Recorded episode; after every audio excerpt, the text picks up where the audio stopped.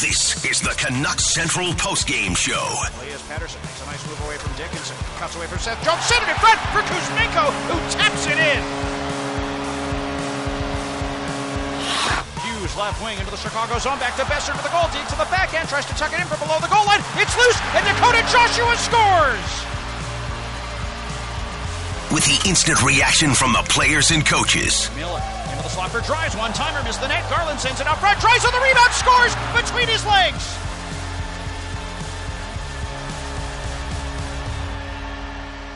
A beautiful move by Sheldon Dries. On the official home of the Canucks. Sportsnet 650 and the Sportsnet Radio Network.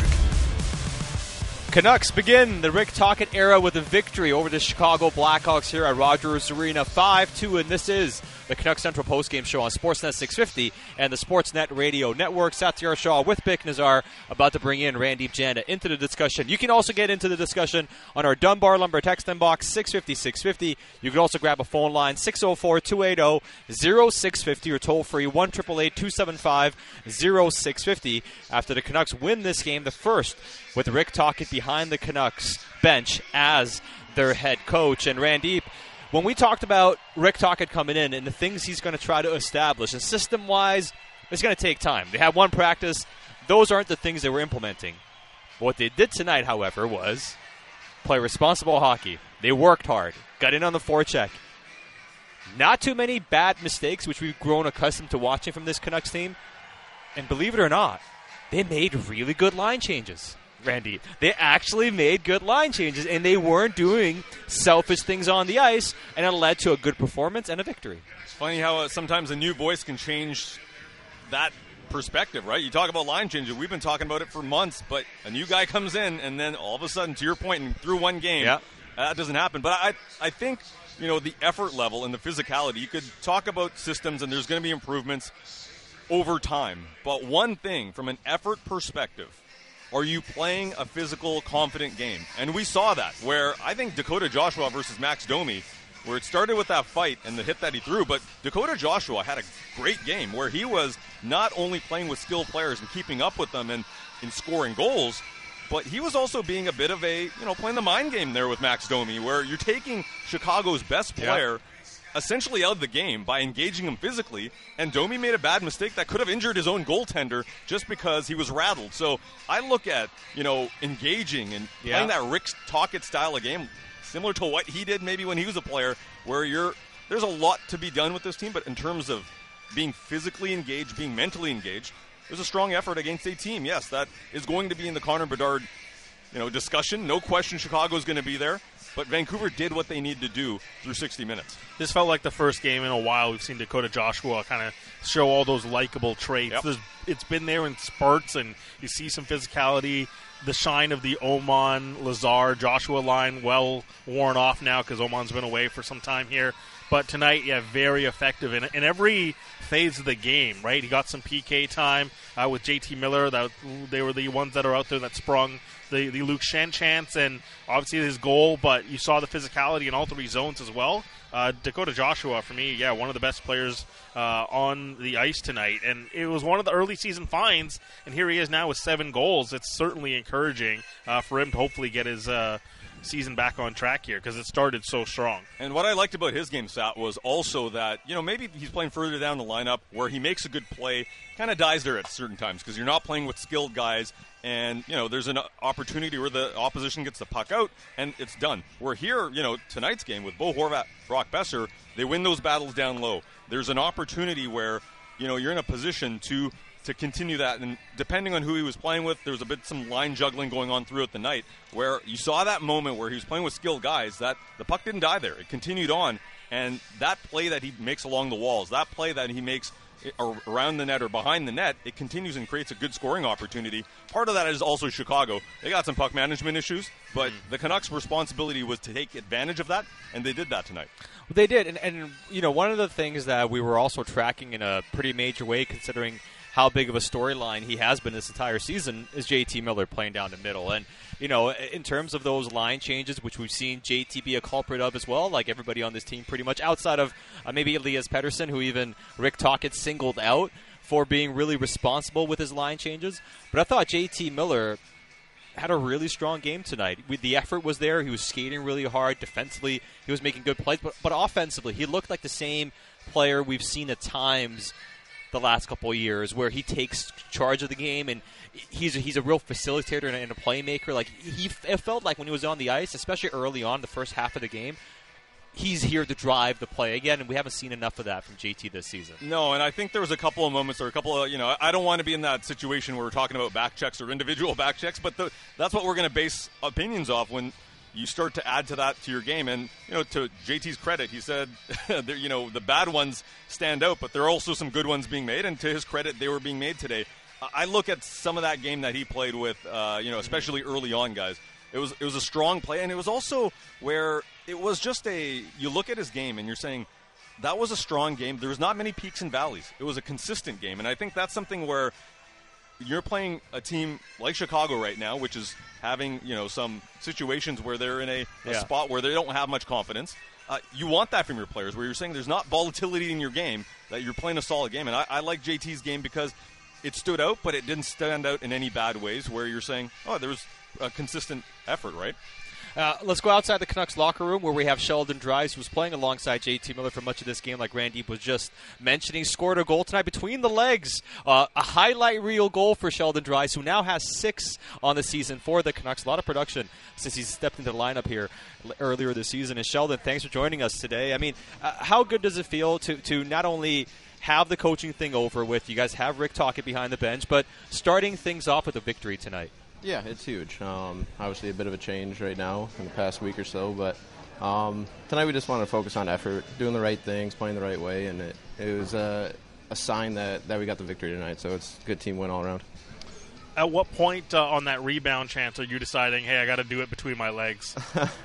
I think it was just more instinct. I don't think I was thinking about it too much. That's just where the puck went, uh, just alongside my foot there, and I knew if I didn't go between the legs, it probably would have went right by me. So um, that's just a reaction play. Nothing I really thought about too much. Yeah, you had the great goal. You had some action-packed uh, a bit of a night too. Your second fight in the NHL, your first one since 2017 against a bigger guy in Connor Murphy. How did that one play out? Well, uh, if I'm going to fight anyone, I don't think I'm going to find anyone uh, smaller than me. So it's always going to be bigger than me. But uh, yeah, it's been a while um, since I fought last, so it was good to get back on the saddle there. Well, as far as your season is concerned, on a personal level, I mean, this is the most productive you have been now, up to six goals on the season. You got a chance to play up, you know, in a top nine role tonight on the wing. You've been playing center a lot. What, what do you feel about how your game is progressing and how much more you can do, especially with more opportunity here in Vancouver right now? Yeah, I'm just trying to play a mature game right now. Obviously, being a little older now compared to years past uh, when I first broke into the league. Um, just doing the right things. Like I said before, uh, it's not complicating the game. It's talking to your teammates and giving an effort every single night. Uh, it's only one game, but uh, what noticeable differences can you uh, share with us of, of, how the style of play is going to look?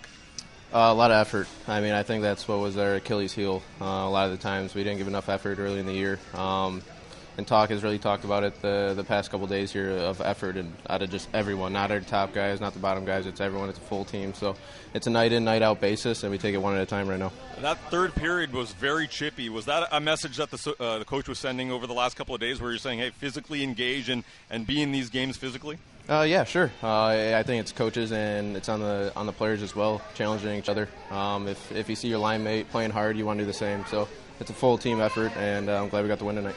Hey, Sheldon, thanks for your time. Uh, good job on scoring that goal, and best of luck tomorrow in Seattle. Appreciate it. Uh, that is Canucks forward Sheldon Dries, sixth goal of the season between the legs, highlight real goal, helping the Canucks win tonight over the Chicago Blackhawks, five two. And uh, you know, one of the things that we heard Allvin talk about and Rutherford talk about was giving their bottom six guys more opportunity. They thought there was more offense there. Now, I'm not quite sure, to be honest, where Sheldon Dries ranks within the organization's hierarchy. Obviously, a bit of an older player. He's you know he's what, he's 28 years old. He was brought back, but mostly to be AHL type of depth.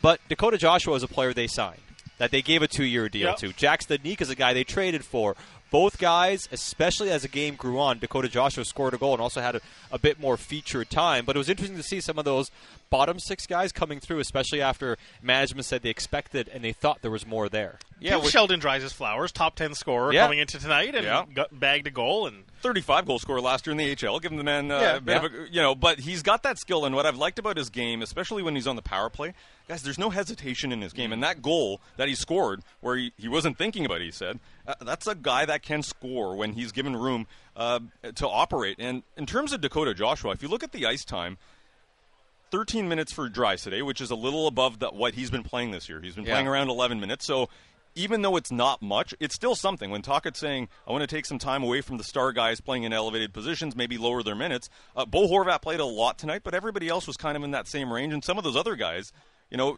got Yeah. some got some opportunity, even if it was a couple of minutes up.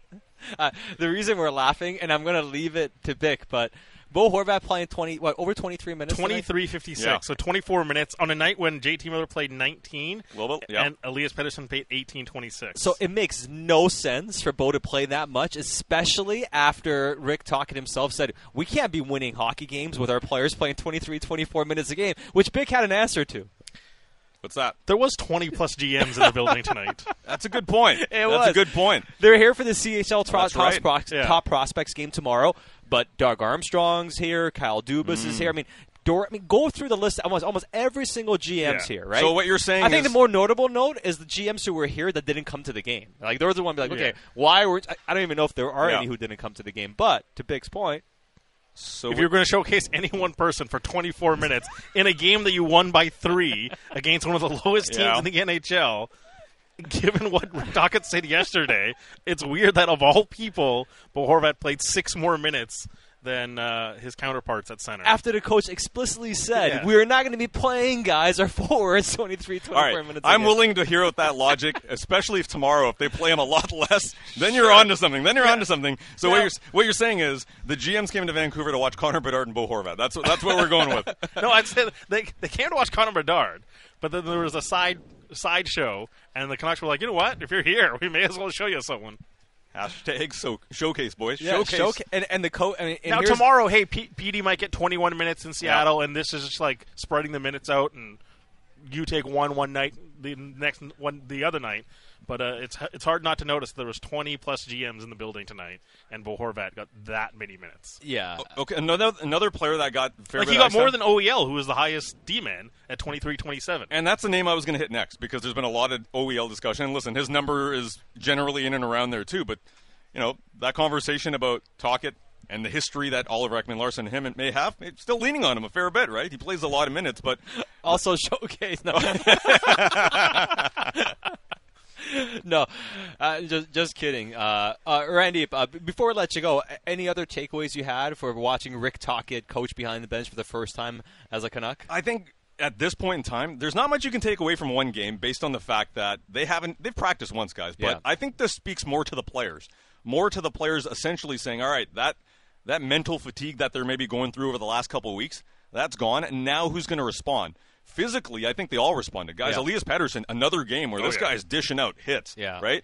You started seeing that a little bit more. You started seeing, you know, more players being physically engaged. So I thought this was more about the Vancouver Canucks players saying, "All right, new guys in the building, we got to show what we can do."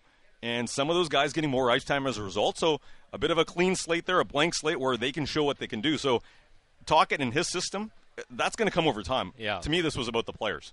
No, it really was, and uh, we'll see if how they keep that energy tomorrow, right? And something Talkin himself mentioned, it's a second of a back-to-back, one game. Now your habits really start showing on the second of a back-to-back, and we're back at it again tomorrow. You have the call alongside Brendan Batchelor, Canucks, and Seattle, right here on Sportsnet 650. And Randip, we'll chat with you then. Cheers, guys. Uh, that's Randip. Jan- We're never showcasing you guys. You guys are, uh, you guys are, you know, 20 GMs are here, but that's fine. You guys showcase enough, man. We're more 20 days in a row than 23 minutes a night. Yeah, exactly. That, that's where we're, it's a bit different on the radio scale of things. Uh, that's Randy Janda. Keep your thoughts coming in to our Dunbar Lumber text inbox 650 650. Uh, we'll get to the phone boards coming up in a bit 604 280 0650 or toll free 1 275 0650. Uh, Before we get to the phone boards, a lot of text coming in too, and this one says Lockwood was hurt, guys, so players had to double shift. The time on ice wasn't accurate as it ideally would be. Fair point, but Will Lockwood's a fourth line winger. He's maybe playing nine minutes. Yeah. so what we're talking about a couple of minutes, and it, if you look at how much Pettersson played, Pettersson had what 18 minutes and 26 seconds of ice time. Um, you had Sheldon Dries playing 13:34. McKay played 14:27. You could have easily thrown McCabe a couple of shifts too, considering he had under 15 minutes of ice time. Now Pettersson had a bit more, so I don't think Lockwood getting hurt is going to drive Bo Horvat's ice time up by five or six minutes. So I don't think that has anything to do with it. Other guys could have had used some fourth line wing time here and there to to make it work, so to speak. But I think it's a good point, Bik. If you're looking at now that there's alignment between the head coach and the management team, and you know what's going on in the building, you know where things are trending towards. Who do you want to play most tonight? Well, the guys that you're maybe putting in a position to move at Yeah. a deadline. And, and look, there's other reasons too. Um, face-offs being a big Sure. one. Elias Pettersson really struggled in the draw tonight, one of seven. And so when someone's exceptionally cold in the draw, who are you going to rely on to try to win some other draws? Yeah. You're going to throw Bo Horvat out there uh, a fair bit, and so he takes 22 draws tonight. Uh, it goes 10 to 12 or 10 in 12. Um, for 45%. So not a manner night, but as far as the volume, uh, it was certainly there for Bo Horvat uh, that way. Uh, and the text here saying, hey, was he matched up against Kane? Certainly, and Kane played a ton, uh, five on five, uh, 16 minutes himself. So there was that element, of course, too, where he's getting that matchup against Patrick Kane. So that's going to inflate the minutes. It, it, it's it's more so just how much more he got a day after Rick Tocchet was adamant that we need less minutes from JT Miller and Bo Horvat yeah, and and you know he, he played 15 minutes at evens. He did get a ton of ice time on the power play as well. The Canucks were on the man advantage quite a bit this game, however, not quite as successful on the man advantage as they have been in the past. But um, that's kind of where things were at. A lot of thoughts coming in 650 650 to our Dunbar Lumber text inbox. Um, now we are going to hear from head coach Rick Tocchet coming up in a few minutes, Bik, and. I, well, I didn't say the wrong coach. Yeah. Remember when I oh, when the last Day coaching, one successes. Let's go. Oh yeah, last time a coaching change happened, I I had the Took a wrong couple coach. of weeks. Took a couple of weeks. Yeah, You that's know, fine. we're, we're working out now. Now the good thing is we knew Rick Tocchet was going to be the coach well beforehand, so it's given us some time to practice ahead of time, uh, knowing that he is going to be the head coach in Vancouver. Uh, but a lot of people are asking what do we thought about Rick Tocchet behind the bench, and honestly, it's one game, and the biggest influence I, th- I think you saw, Bik, was the fact that the players just worked hard because there's a new guy behind the bench. Like, really, that was Yeah. it. And they, they were disciplined and they worked really hard. And tonight. is that something that is specific to Rick Tocchet? I don't know if that's something you can immediately equate and say, hey, because Rick Tocchet was there, this happened and this happened. And, you know, there's a tweet here from Ernest at Ernest Lou says, I know it's just one game against a weaker opponent, but did you see the team play with more structure?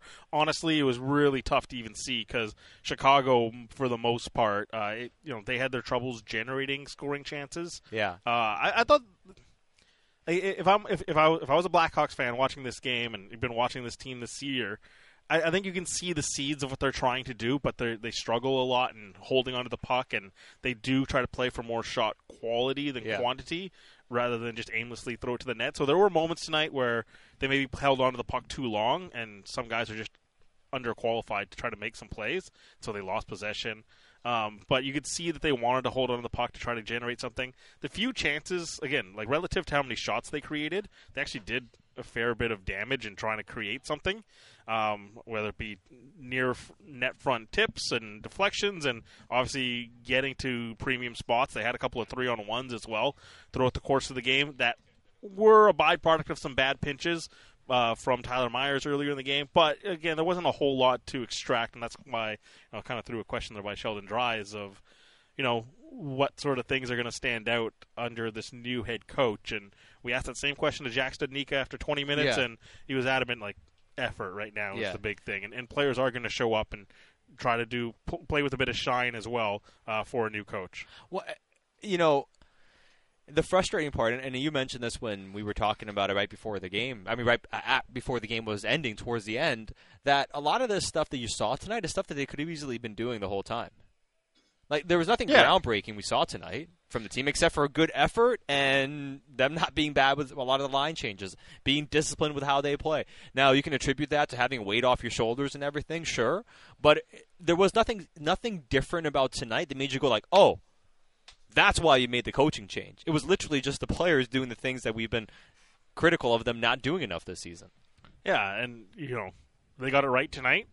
How much of that is just uh, trying to look nice for the new guy, uh, hustling hard for for line changes? It was you know something you're kind of keeping an eye on, but it you notice it when it's not there. And guys are sloppy on the line changes. For me, for the most part, uh, they were on point for one day. I thought so too. I thought they were uh, pretty good at it for the most part. I, I didn't see too much from them tonight that I was like, oh yeah, I, I don't like how they played. And I think uh, there was a few individuals that had really strong games overall here, pick And I think the one guy we got to talk about that hasn't been mentioned yet on the show is Andrei Kuzmenko. Two goals tonight, and Pettersson created uh, uh, the second goal for him, absolutely crossing up Seth Jones and, and feeding Kuzmenko goal front. But what has Kuzmenko done? What he's been doing all season. That's be around the net, pick up rebounds, or be there for the pass, always having his stick in a scoring position. When he scores goals, it's not a lot of him just creating those goals, you know, consistently and making them out of nothing.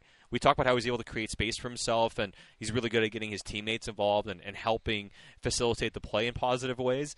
But what he's so good at is having that proverbial nose for the net. Oh, 100%. He really does. and honestly, both goals tonight in in tight areas, and we've seen him score goals earlier on the year where he wasn't really impacting the play at all, and it would just end up on a stick, and he would turn it in. And you could say, okay, there's elements of luck, but really, what kind of goal scorer is this? Both goals tonight sat in tight around the goal, obviously Yeah. but he's creating those ones. Obviously, the one's a rebound, but you look at it, it's like that's sharp hands, slick hands to pull that close to your body and away from Peter Yeah. Mrazek, change the angle, and Mrazek at that stage is just flailing to try to do anything to, to protect the post, and he just kind of flips it over him. That's a nice play, even though it's a rebound goal, and how tough is it to Yeah. re-engineer that? The other one, you watch that, he times it perfectly playing off of Elias Pettersson. Pettersson's trying to spin and find space and find a passing lane. And Kuzmenko kind of through the corner of his eyes looking at it, and he goes at Jake McCabe and cuts away from Jake McCabe. And you watch the reaction from McCabe.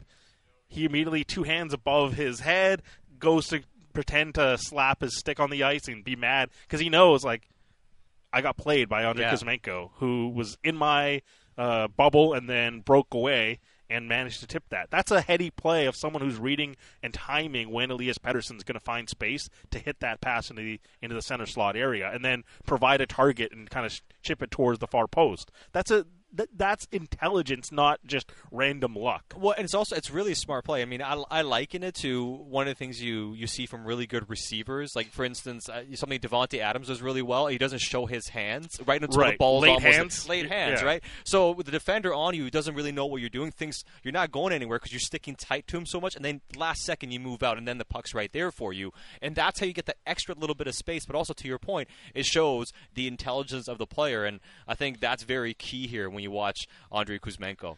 Uh, our texter is very sharp. Raymond texting in. How many GMs going to want Kuzmenko after today? Well, Kuzmenko, uh, 15 minutes tonight. Yeah, if- yeah. I mean, Two goals, five shots, Yeah. seven attempts, eight attempts. Sorry. yeah. I mean, hey, for all the talk about are the Canucks trying to deflate his scoring, but not using him on the first unit? Hey, that was a Bruce thing when he wasn't using him. And first game tonight with Rick Tocchet, who's aligned with management, he's on the first unit power play. So I don't think they're they're trying to get in the way of any production here for Andrei Kuzmenko. Austin and Langley. Does Kuzmenko make an extra million for each money uh, GIF Milstein tweets out? Well, I mean, That's his at it right agent, now. Dan Milstein. Yeah. So what did he tweet out, Vic? Uh, For our listeners to know. a, a picture of just like money bags around Andrei Kuzmenko. I, I think someone photoshopped it and he pulled it off of Twitter. Uh, that's So yeah, but you look at it right now, Sat. Uh, so another two goals tonight for Kuzmenko, uh, which gives him 21 on the year, 43 points in 46 games for Andrei Kuzmenko. Like this is blowing expectations out of the water. Like we we would have said 40 points on the season is fantastic. Yeah, it's terrific. And again, I've still been like steadfast in what this might cost, but every week we kind of just I feel like we're changing our tune on what it might cost. Yeah, it's going up. There's no doubt. And our entire, and we talked about this, our entire projection of him was based on if he gets something like, you know, 20 some goals, maybe 50 points, maybe high end 60 points. Like if you're in that range, 20, 20 mid 20 goals, 60 points, as I almost fall off the table here. Uh, I was trying not to react. but I, I, yeah, good job. But, uh, I fall off my, I almost slipped off my Yeah. chair. Uh, but, what were we talking about now? I lost my train of thought. Kuzmenko. Kuzmenko. Kuzmenko's, you know, so, I mean, we were talking about perhaps if he has 25 goals, 50, 60 points, Mm-hmm. we're talking about, you know, 5 million per year over four years potentially. So 20 million total money or something along those lines. Well, the way he's playing now, we're talking about that going up. How much does it go up? We've heard the numbers been thrown out by Dhaliwal that it's six to seven million per year they're looking for on a, a bridge deal. I still wonder if a four-year deal at five and a half million per year or slightly above that gets it done. I could see that being something that happens. But obviously, every goal he scores, every bit of production that ticks up, it it makes you think. It makes you wonder. Yeah, I still feel like the high watermark is someone like again. It's so hard to find guys that It's- at this age it's range unprecedented, really. break out. For, forget even have like a low track record and then have a good season at age 27, or just arrive into the league late. You do the homework on it, and it's it's like five guys. It's it's Alex Iafallo, Carter Verhaeghe, Yeah. Mason Marchment, Ilya Mikheyev, Trevor Moore, Yanni Gourde. And we At- talked at, about like, their money, how much they're making, Yeah. four to five million per year. it, it ranges. i the AAV is low end four, top end five point one, and, and Yanni Gourde's center, cup Yeah. winner. And I just wonder if like a, a six year deal at five million dollars, that's thirty million dollars. A lot of money. That's still a lot of money. Yeah. And I, I feel like that might be the high end, just because it's it's so unprecedented. If if he breaks the mold, then okay, he's he's setting a new precedent. Teams generally try to shy away from setting new precedents. Yeah, so. I could see like a five-year, five times 5 Mhm. five and a half or something, which is still significant. It's a lot of money, but we'll see where it goes. The Canucks do want to keep him. Uh, this question came into our Dunbar Lumber text box from Vikingstad. Do you think the chemistry between Kuzmenko and Pettersson is driving the desire to sign him?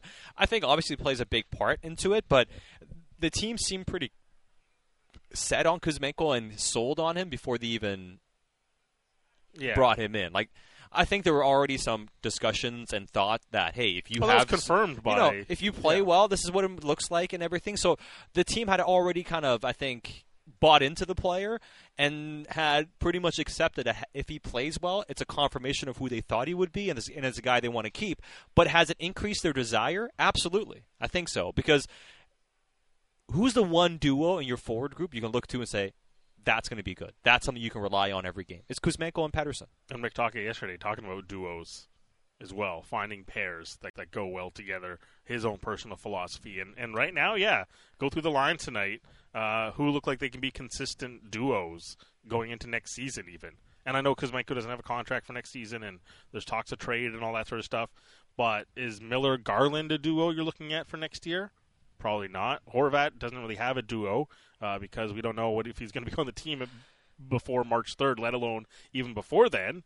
And then it's Pettersson and Kuzmenko's the guy. Yeah. Oh, I mean, they can't bring everybody back, nor should they bring everybody back. You know, and I, I can accept bringing Kuzmenko back, but you got to make the bow trade. You know, and, and the entire discussion has always been you're not trading everyone because that's not what they're going to do. So who are you going to hold on to? And if you hold on to JT, sure. You want to hold on to Kuzmenko, sure. Go ahead. But make sure you move the other guys out. Like you still have to make a lot more moves, and we'll see, um, you know, how that all kind of unfolds. Uh, Somebody also asked, what is Kuzmenko worth on a new contract versus what he's worth in a trade? Because of his contract, it being an entry level contract, now some bonuses he's going to attain, but nonetheless, we're talking about in a capped out world where contenders don't have a lot of money on the books, him essentially being able to be had on a cap hit worth roughly three hundred, four hundred thousand dollars by the than that. deadline, less than Like that. right now, it's 400k. And I'm saying with some bonus stuff coming, if you want to put that Sure, in, like, yeah. we're not talking about, and that can be tagged on afterwards. So, but on the cap, you're talking about three, three hundred thousand, two hundred thousand. That's all it's going to take for you to bring him on the cap. For a guy who's a top six scorer, I think that has a lot of value this year. But because he doesn't have any track record of playoff success, and and teams, you know what type of players they look for in the postseason, I don't think. I think there will be hesitation on the high end value for him. So, what is the value? Second and a prospect or a late first? I And I, and I lean towards a late first being kind of the high end of the value. I just feel like teams would rather overpay for the confirmation of someone like Vladimir Tarasenko. Well, that's why you saw Nick Foligno go for a first, right? instance. And and I'm not, I'm not saying that's right. I'm just saying there's a track record of Tarasenko scoring in the playoffs and having success. And even though it costs more financially and probably the cost of acquisition is more, I just feel like teams knowing the track record would probably race to acquire someone like that over someone like Andrei Kuzmenko. Yeah, the only thing is just that goes in his favor, Kuzmenko's favor, is that almost every single team in the league can acquire Kuzmenko. Yes. Whereas Tarasenko, a lot of contenders literally don't have the cap space to bring Correct. him up, even at half retention. So that's what limits the market, and that's where Kuzmenko's market can be a bit higher. But yeah, I don't think you're getting this huge haul. Like we're talking about a late first round pick. That's still good. Mm-hmm. You know, I mean, I, I think that's good value, but you know, play that or a second round pick and a prospect versus him signing for a con- let's say for argument's sake he signs five million for four years.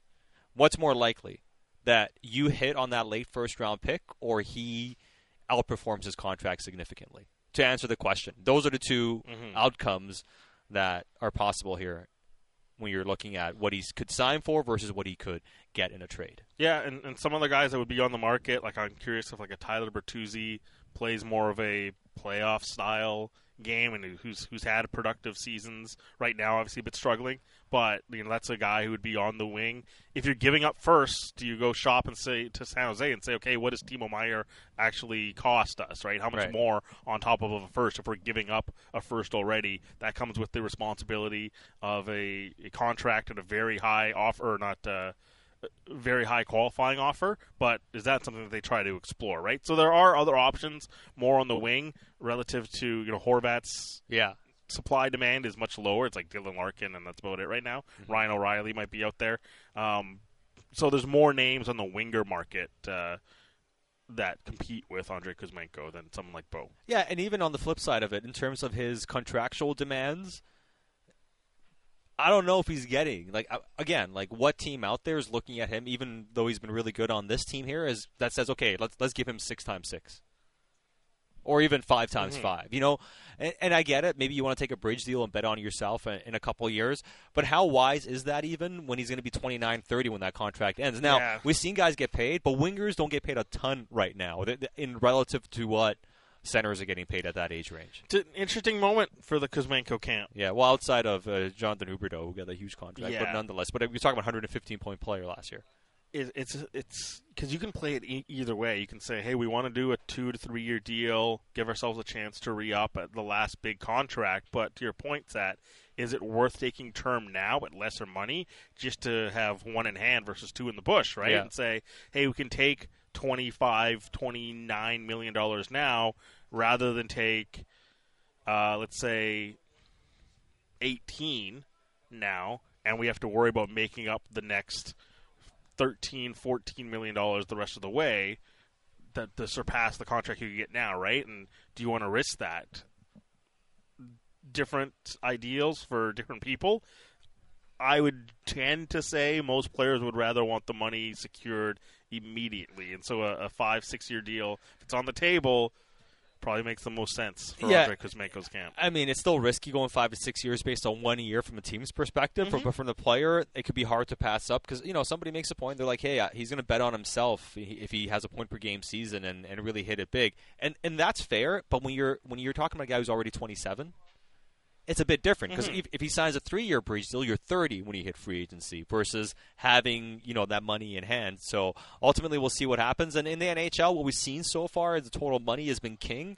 Uh, we'll see if that changes as far as some of these contract negotiations go. A lot of good text messages come as well. We have uh, a lot of more questions as, as far as trades go, so we'll hit your questions. We'll get to your phone calls as well. 604 280 0650. And we are going to hear from head coach Rick Tocchet. That's coming up next as the Canucks Central postgame show rolls on on the home of your Canucks, Sportsnet 650 and the Sportsnet Radio Network.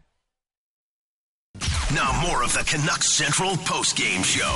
Join the discussion. Text us at 650 650 or call us at 604 280 0650. This is the official home of the Canucks, Sportsnet 650 and the Sportsnet Radio Network.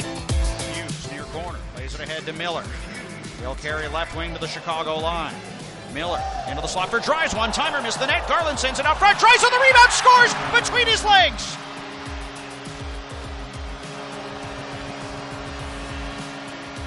A beautiful move by Sheldon Dries to tuck it home in front. And the Canucks are up 4 to 2.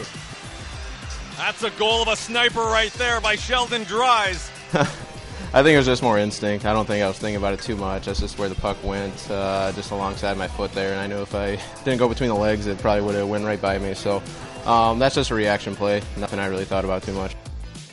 Sheldon Dries, sixth goal of the season, helping the Canucks win 5 2 on home ice, and Rick Tocchet's debut behind the bench for the Canucks. And this is the Canucks Central postgame show on Sportsnet 650 and the Sportsnet Radio Network. Satiar Shah with Bik Nizzar. Keep your thoughts coming into our text inbox 650 650.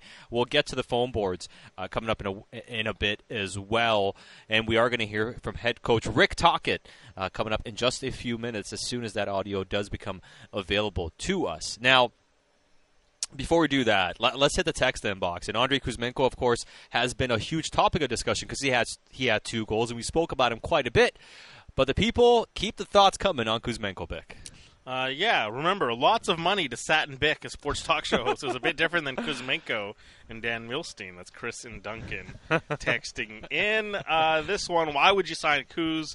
Uh, what do you actually expect this team to be doing in the next two years? And the only prospects this team has is wingers. That's an insane uh, unsigned text uh, coming in. And also, hey, given the cap crunches most teams face, his age, and the Canucks being cap crunch, what's a realistic return for Kuzmenko?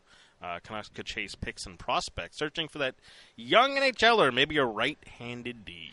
Yeah, and Austin, Austin and Langley says I got to think Kuz is worth more than a late first. His cap hit and production as a rental, you think will be extremely valuable. Same with Schenn. If you pair that with taking some expiring money back, you think they can do better. That's Austin and Langley. I mean, if you're able to take some money back, mm-hmm. sure, it does. now that depends on your LTIR situation. I mean, the Canucks aren't really even even in a spot to take money back. No, they're in a bit of a tough spot now. Depend if they move Horvat, yes. depending on what they get back in return, could they put themselves in a position where they could explore that potentially? Yes. See, now the value in those players in Kuzmenko and Schenn, it's low cost. Exactly. But you're giving them up. You don't you aren't providing yourself a lot of financial flexibility to take money back. No, and that's that's the issue more than anything. Now, could you even take a small contract back and help a team facilitate another trade in that way? Sure, there are ways you can improve. And and, and I hate to sound like I'm downplaying Kuzmenko's mm-hmm. value. I still think a late first round pick's high, but generally speaking, now for these types of wingers that you see on the market, it, it's I mean even at JT Miller that we talked about last year, we talk about you know certain other guys on the trade market you see the offers are, are pretty general. Late first round pick, a bit of a prospect, and that's pretty much it. The higher end guys get you know that extra piece, well, but I mean, usually that's kind of where it's at. Look what Alex DeBrincat went for. Yeah, and we all kind of universally said, "Boy, they kind of undersold that one." Chicago yeah. it was a top ten, a top seven pick. Yeah, and yet it felt like, oh, there need to be more. But that's a guy who's routinely scored forty in the NHL. Uh, and, and you got control over. Yeah, and now Ottawa's maybe thinking, oh, I wish we had a do over on that one. Uh, didn't really take the step that they were expecting to do, but nevertheless, uh, like that one was one we were saying it was an undervalued deal, and a lot of teams could have jumped at that, but it's a reflection of uh, the winger prices nowadays. People want the premiums for D-men and centers. Yeah. Now, we've heard the suggestion about Luke Schenn. Trade him at the deadline, then try to bring him back in the offseason. Well, Zach and Lethbridge, he, he says, trade Kuz at the deadline for that late first or a second and a prospect. Then bring him back in free agency. He clearly loves this city, loves this team. Bring him back to the Blue Water Cafe. That's um, well, Zach and Lethbridge. You can do that. Uh, honestly, I don't think there's a bad option here, right? If you if you wind up trading yeah. him for a, a lion share, okay. Do you circle back in the off season? Yeah, but thing is, is you're losing your leverage, right? You're losing your negotiating window, and you yeah. have to wait till July 1st. And honestly, at that stage, if he lights it up in another city, is another team going to be looking at him and saying, "Hey, we we have to retain this guy. He fits well. He's fun. He can score goals."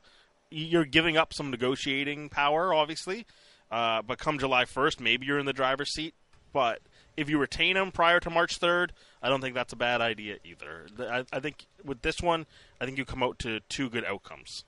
Yeah, um, and we'll see where it goes. I still believe the team's going to ultimately sign him to a contract. Like that, that would be. Mm-hmm. I'd be surprised if they don't sign Kuzmenko. Whereas with Horvat, it's a bit different. Um, as far as Horvat is concerned, uh, this one says uh, uh um, Terry and North Van Trade Horse, uh, trade Horvat ASAP. What if he gets badly hurt before the trade deadline? And There was no, that moment earlier today, Yeah. the first power play, Yeah. where he, he got tripped up, and immediately there was some gasps of, and he got up, he was fine, and wound up playing uh, a lot of minutes tonight. You're definitely getting to the you know yeah, like uh oh like is this is this is this is dangerous mode as far as every game he plays now. You've gotten this far, Yeah. and you're terrified of that injury. I totally understand the so apprehension. so you're two more games before the All Star break. yeah, he, then he's going to go to Florida yeah. for for the All Star break. I don't think the realistic date to be able to shut him down is until February 13th. Yeah.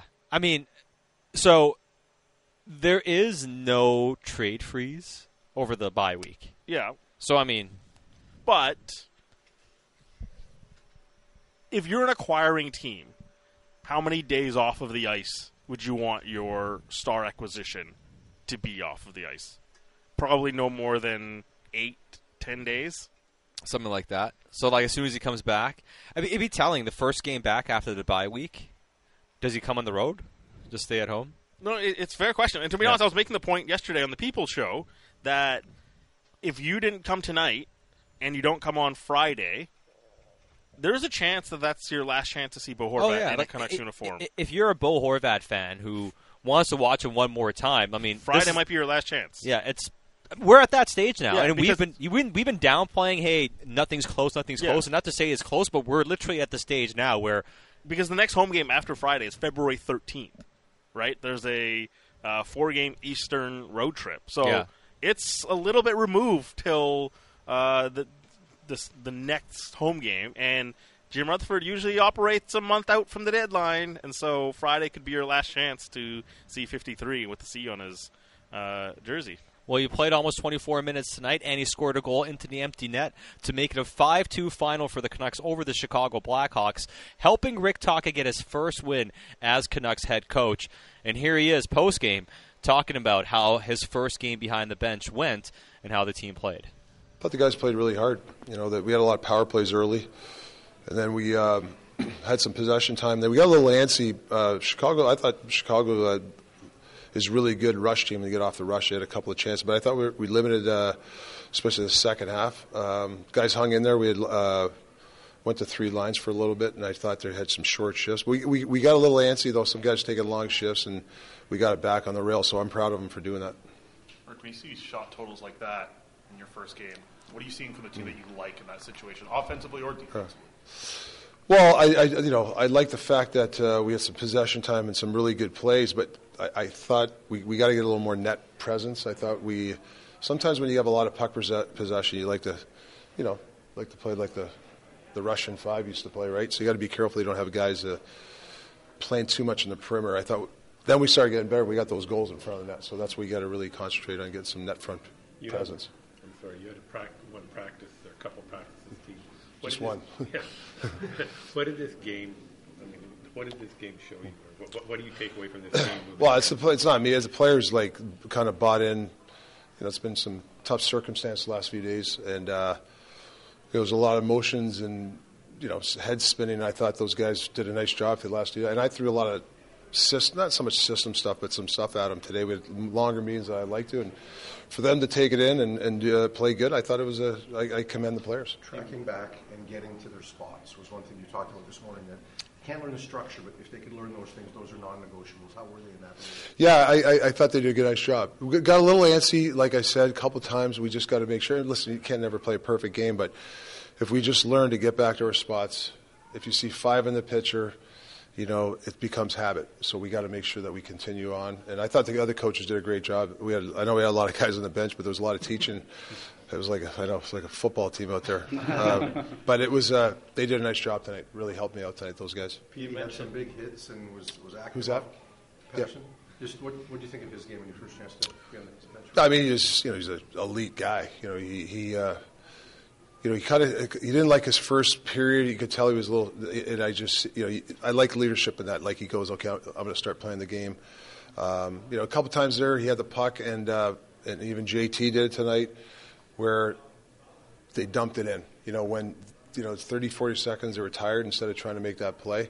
That's leadership, and we need to continue that because people like to see that stuff. Rick, your second goal, uh, Kuzmenko's second goal, was on a play like that where it scored off a partial change, and JT's got it in the offensive zone, just puts it behind him. That was is that, is that what you're thinking about? That was that. The coaches, I can't say the word, but we were pretty excited about that. um, that's the stuff I'm talking about. You know, you change when you're uh, when you're a little tired, or even though you think you, and you get a fresh guy out there. That's huge. You know, I forget who. you know who changed? Whoever changed, Nine. huh? Nine. There you go. I mean, that's right. It was JT. So, yeah, guys get assists and goal, but he should get an assist on that. So I'm, I'm like, that's the stuff we got to do more of. You yeah, mentioned- it's a good point. Sorry. You mentioned the Russian five and perimeter play, it's your Russian winger who's going to the net and scoring those goals right at the net front. What do you see from Kuzmenko today? Yeah, he's a horse. You know, uh, he's a he's a really good hockey player. Um, you know, there's there's work to be done. He can even be a better player. Um, he's, he, you know, he's buying in on. You know, he's trying to play better defensively, but he hangs around that net, and he's he is. You know, we, we got to get guys to puck possession. Like he's good at holding pucks, and I thought that's uh, something that he's can really supply, being that horse down in the in the in the around the net, and even in the slot. You got the first game down now. You got thirty 34 to goal. What's the goal from your perspective? What are you trying to do here? Yeah, I mean, the, sure, you like the result, but to me, is he, the hard part is to do it again. You know, you got to change again hard. You got to track hard. It's hard to win. You have to embrace the the hardness, right? And uh, I, I shouldn't say it's easy to do one game, but, but it's hard to keep doing this stuff, and uh, and it's like a habit. You know, you got to keep it, keep doing it, and uh, we're going to stay on them. Do you want guys like Dries and uh, Joshua to feel like there's opportunity? Yeah, and I thought they saw the opportunity, they took it.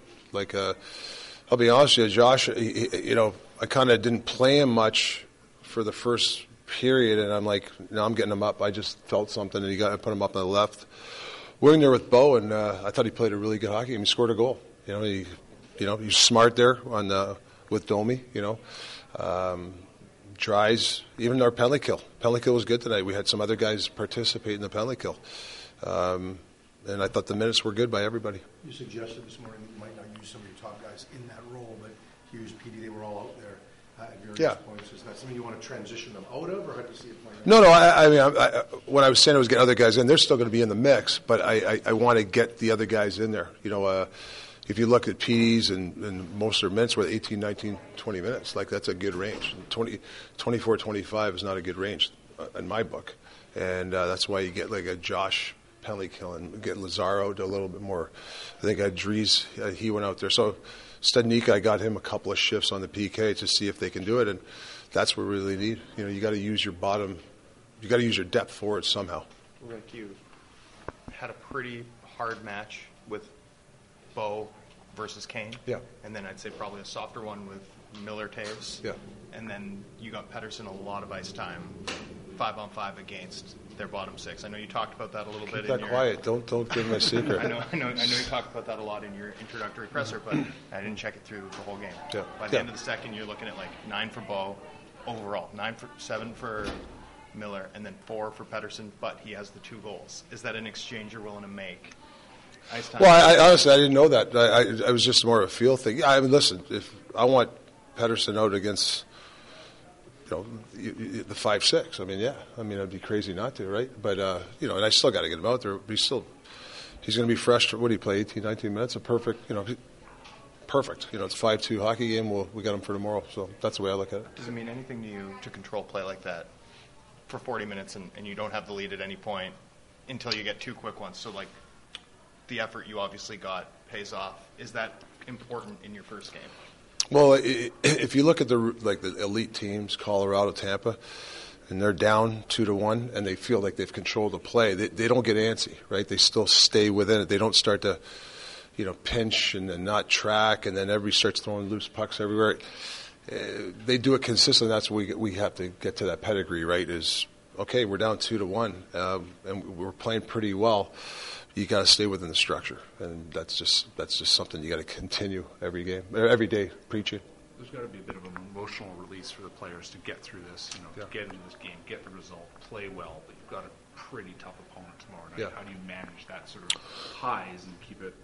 Yeah, you're right. Being even keel, you know, it's a good win. You know, you enjoyed for one minute, and then you, uh, you know, you get yourself prepared. You know, you that's what pros do. You know, hydrate. You get your food in. You get a good sleep, and you know we're playing a obviously a, a really fast hockey team tomorrow. It's a good test uh, on a back to back. That's when that's where structure really has to happen tomorrow. Like you got to really have good structure tomorrow when you play teams like that, and uh, so we'll see what happens tomorrow. Rick, I, I don't know if you knew because of audio sort of is weird when you're on the bench, but when you were introduced, it seemed like a bit of a mixed reaction in the building. Yeah. Uh, don't know if you heard it, but what was your reaction, or what is your well, you, you, you don't know you don't know my middle name is it's, it's Lou. You didn't know that? Is it really? Yeah, a couple of people. Yeah, they, I think they know my middle name's Lou. so, no, listen, listen. You're like they were cheer like they were cheering the players. They were loud. Like you know when we were scoring goals five two at the end, they were cheering. That's that's a listen.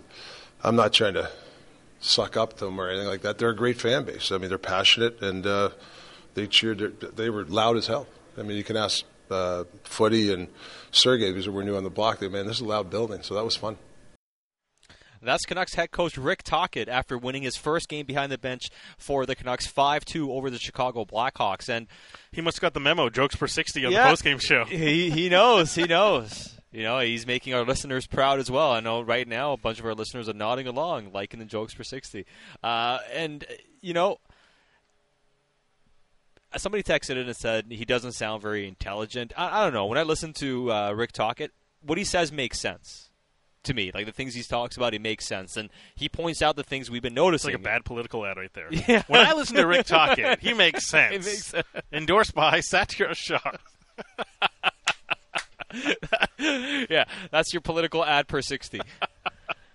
uh, the, the one, but I mean, I think I think what he says and everything he's talked about makes complete sense in the framework of what we've seen here in Short Vancouver. shifts, good timing on the shifts. And and he talked about yeah, it wasn't perfect tonight, but a lot better. And you know, the guy that was singled out for one specifically good one, and he wasn't even sure it was. He didn't even know who it was, but it was J.T. Miller, who we you know noted at the start of the post game show that he he was playing real responsible, good two way hockey tonight. Like that was the type of impactful performance we've seen from JT in the past that we know he's capable of playing down the middle. And by the way, uh, not only does he change off on that and allow a fresher player to get on, and that's something Tocchet was harping on. Yeah. JT also exerts himself in the defensive zone, takes the puck off uh, Patrick Kane to start all of that yeah. sequence. The change of possession happens with JT getting the puck off of Patrick Kane and getting it into the other zone, and, and then that that's when he kind of cycles off and we've seen players, not not just JT. You know, Petey's mm-hmm. done it, because Kuzmenko's done it, Horvat's done it, Boeser's done it in previous weeks. Get the puck into the offensive zone, even if if it's 25, 35 seconds you've been out there, saying, "Well, I'm tasked with scoring goals. Uh, mm-hmm. I can stay out here and extend this shift to a minute 10 and suddenly this offensive zone opportunity turns into a transition chance, and you are gassed on your way back, and that's where we've seen bad changes, yeah. or even worse, going out there and tracking back, which is all well and good, but now you're exhausted at a minute 15, and you're looking around like, well, someone's got to chase that guy because I'm not doing it, and that's kind of the point. It's like play for another shift. How often we've talked about that? Yeah. Great. You played a hard 28 seconds. Puck's in deep. We have the puck it's fine. Come off. Well, and you know, like uh, our exasperation, and it was funny. Like as soon as I heard Tocchet say "live for another shift," I just started cracking up because we've mm-hmm. literally used that same terminology numerous times on this post game show when we watch how they do things, and it's like this isn't stuff that they're incapable of doing. They're just choosing not to do it. Now, whatever the reason is, excuse or anything you want to get to, you can you can point to, it, but they weren't getting it done. They weren't doing those things, and it's maddening because you're not giving yourself a chance to be successful. They didn't give themselves a chance to be successful, and now at least when you do, well, you kind of see where things are kind of headed towards. And now it's only one game against Chicago, and maybe even if they play this way, it's still not good enough to make mm-hmm. the playoffs. But at least if you play to your best and don't get there, then it's very clear what the shortcoming is. But if you don't even play to where you're supposed to get to, then not only is the shortcoming on the grand scale there, there are even more shortcomings when it comes to players you were counting on, and that creates another big problem. And I think those are things you have to consider when things really go sideways. Don't cheat yourself. And too often we've seen them uh, overexhaust themselves, play bad angles, yeah. cheat the game, and it's led to bigger issues. Tonight, it was responsible, uh, and they are full value for the 5 2 win. 100%. Now, we'll get to more of your reaction, text messages, and phone calls on the other side. And uh, Dan from Surrey, like any other Canuck fan, we're, we're upset about the Bruce handling, but we should not be. We should be booing management though, not our head coach. Give him a chance. That's Dan from Surrey. I have a take on that on Rick Tocchet getting booed, or at least some fans booing him. A bit of a mixed reaction when he was introduced here at Rogers Arena. We'll hear from you. We'll hear from Canucks players after a 5-2 win. A Satiar Shah with Bik Nizzar right here on the home of your Canucks, Sportsnet 650 and the Sportsnet Radio Network. Back to more Canucks Central postgame show coverage. This is where you talk Canucks on the official home of the Canucks, Sportsnet 650 and the Sportsnet Radio Network. Kyle Burroughs faked a shot, right circle for Schenn. Threw it to the goal, but it tipped off a stick wide of the net, and Pettersson recovers it left circle. Elias Pettersson makes a nice move away from Dickinson. Cuts away from Seth Jones. Sent it in front for Kuzmenko, who taps it in.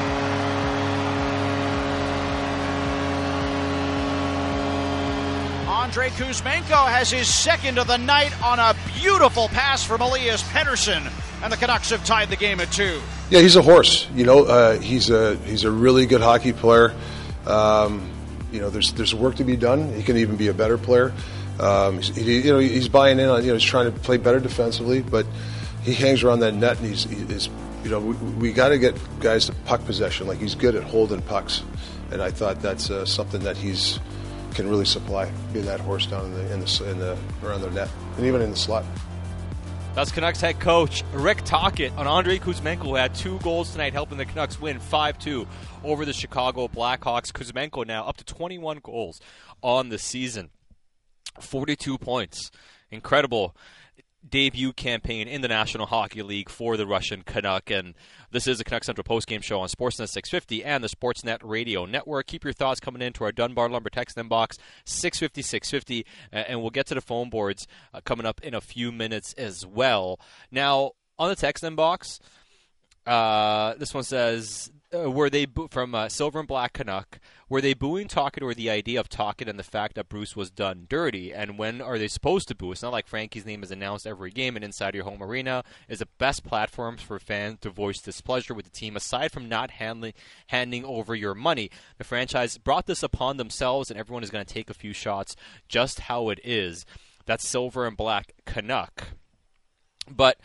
I don't think he's wrong. I think he's right. It, hey, fans are allowed to voice their displeasure. Mm-hmm. I think that's completely fine.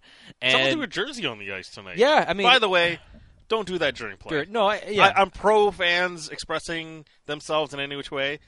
Just during play, you're risking someone getting hurt, and linesmen happen to catch it and pick it up, but just don't do that during play. Yeah. Anyways, go ahead, Seth. No, uh, hundred percent. Uh, now, I'm fine with that, and he's right. The organization brought this upon themselves by how this all unfolded and letting it get to that point.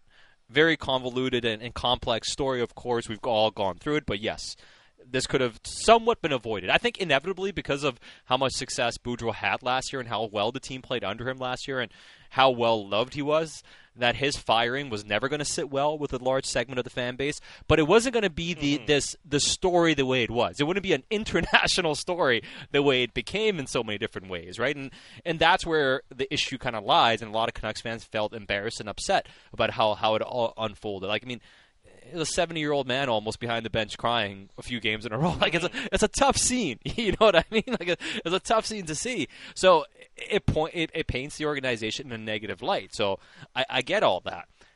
The one thing I will say though is, if you're booing him like that, have the have the, the courage of your convictions to chant Bruce there it is when they're up to nothing. Like if you're gonna go out there and boo the man when he's introduced, like don't be a coward and, and stop. Like why don't you go full in? To me that's a half measure. And if you're a fan that went a half measure, you can't sit here and talk about this organization not doing a rebuild. You don't have the courage of your convictions to go full measure and voice your displeasure. That's what you should have done. If you're gonna troll, go troll full hard. I mean, that that's my takeaway. I heard one person the whole evening break out of Bruce. There it is. And it That came- person is not a coward. and it Had the courage of his convictions. and it came really late uh, after the five-two goal after Horvat's uh, empty netter. Uh, I heard it. I thought honestly, I thought we'd hear a big Bruce. There it is tonight, and we didn't at all. Right. Um, but yeah, you know the the booing thing. We talked about it uh, even the past couple of days. Did they give Rick Tocchet the chance at a good first impression? Yeah. With this fan base, and and the answer is no. The way this all went down, it it didn't matter if you brought in multi Stanley Cup winning head coach who's perfect. It was always going to be a rough period stepping into this spot, and I'm not surprised. I'm a little disappointed because you know Rick Tocchet didn't do anything wrong. It was the management group. And what is he going to say no to a job offer? Yeah. Um, it's it's more about how the franchise m- mishandles this, and so Rick Tocchet's going to be in the firing line in a moment like this. I understand the fans' displeasure, uh, but it's unfortunate that because you know Rick Tocchet's just trying to win games and endear himself to a fan base, and this is something that he's going to have to overcome. Yeah. that's outside of his his actions. Yeah, for sure. I mean, uh, uh, this person texting in, Bruce had the fourth best uh, record in team history, the sad sack D, and no defensive forwards right after Green had only 68 points. Ignoring reality again, Sat, players had played hard and well for Bruce. Fact, hashtag out to lunch. They played well for him last year. They did not play well for him this year, and this person also mentions they were 18, 25, and three. Canucks second in league and comeback wins under Bruce. Your your false narratives are silly. They've also given up more multi-goal leads than any team in the National Hockey League this season. They've given up the most leads. They have the second most comeback wins, and they still are bottom four in regulation overtime wins in the National Hockey League this season. They have this, they have the worst penalty kill in the NHL. Yes, Bruce did a really good things with this team last year. This year he didn't. They, did they play for, hard for him? Yeah, they played hard enough, but they didn't play smart. Like watch tonight and how they played and compare it to the games they were playing before. Now, is that Bruce's fault? No, it's not to say it's all his fault. But the reality is the team was underperforming significantly this year. You know, that's just a fact of how they were playing. Now, you can say it's not Bruce's fault because he wasn't given the right environment to have success in. They didn't believe in him, but that's just where they're at. Uh, 650, 650. Murray texting in, longtime season ticket holder, so he has the right to say to tank, but he, uh, he asked, why is anyone happy about this win? It's a four pointer. We just lost. Ridiculous that we aren't tanking. We can't make the playoffs, so why try to finish 12th and have zero chance at top pick? Uh, okay, so Murray, here's the situation. It's it's fine. Look, I, I even said tonight this is a four point game, reverse four point game tonight. Uh, and then obviously the Canucks uh, pull away from Chicago. So this is a scenario. They wake up today in sixth best lottery odds. They go to sleep tonight, sixth best lottery odds, still at 7.5%. San Jose picked up one point, uh, but Vancouver obviously gets two, so they pulled away from San Jose a little bit. Uh, Arizona lost tonight. Chicago obviously lost tonight. Anaheim won tonight, so they're at 33 points, and they lose top spot Mm-hmm. for lottery odds. Columbus is at 31 points with uh, the best lottery odds as it stands right now. So they pull away from a little a few teams. Uh, Anaheim picking up the W though uh, as well to keep pace with Vancouver. And the Canucks up up again tomorrow against the Seattle Kraken, so we'll see what that does to their standings as well. Now, uh, a lot of text coming in 650, 650. Um, we'll try to get to more of these as the show goes on here. We'll get to the phone boards coming up um, as well. But let's go to the phone boards now 604 280 0650. Let's go to Vancouver where Sergio is on the line. Sergio, thanks for calling in. Uh, what do you have for us tonight? Hey, Sat. Thanks for taking my call. Um, it's tough, man. You know, as a fan right now, even trying to cheer, like what stands out from tonight? The the jersey being on the ice. That's that's the big thing. I, I like the Tocchet hire. I like the Gonchar hire. Foote sounds great, but you know what? So did Rutherford. So did Allvin. But um, you know, question for you because the only reason I'm really even watching is just to see when Horvat gets traded. When do you think that's going to happen? Uh, thanks for the phone call, Sergio. I, I mean, I, I can't. Before we answer that, the idea that the jersey being the big part of the evening, it's happened so many times this year. Well, it's like just- the yeah, it's the I- fourth- I, I think it's the fourth time- fourth time this fourth year. time this right? year so it's happened. It it's kind of fallen by the wayside. We've seen it five times in the last hundred games. Yeah. Anyways, on Horvat though. Yeah, on on Bo Horvat. So, uh, I mean, it's hard to predict the time. You know what I mean? But We if I if I had to guess, I'm saying in two weeks. We were talking. You know, is there a time that they would shut Bo Horvat down Yeah. if it started to get really intense? Uh, And our guy uh, at Taze5 on Twitter says they won't shut him down at all. It's wishful thinking. It's a risk they'll have to take unless a deal is already done. And and yeah, like it's you're threading the needle of, of timeline here, and I, I can't imagine it's more than you know three games a week that you maybe sit him down, and I, I still think we're a couple of weeks removed from that even being close to a possibility. So if you're if you're worried about injuries and things like that, basically survive these next two games and maybe it starts uh, clearing up because you know if, if, you're talking about in two weeks would be the earliest opportunity. February sixth is uh, thirteen days away. Yeah, and, and, that's when the Canucks return. Yeah, that's kind of where I'm at, like somewhere in that kind and of. And you know frame. what? You know what could help facilitate some action? all the GMs being in one city right now. And he and Bo Horvat playing almost 24 minutes. But if you want to pick up conversations, right? You have plenty of opportunity right now. All Star Game is going to kick up a couple opportunities as well. Everyone just finished their just finished their scouting meetings. Uh, if there was going to be an accelerator on it, these next 10 to 13 days would certainly uh, put it into hyperdrive. Yeah, uh, no doubt. Uh, a lot of texts and comments coming in. Jose from Lions Bay. They struggled this year uh, for Bruce because the team knew full well before the season that he wasn't going to last, and Rutherford and Allvin were all over him, and they didn't give him a chance to survive, and he made decisions just to survive. And all those things are fair. It's it's all true. But regardless of what was going on, it wasn't a tenable situation.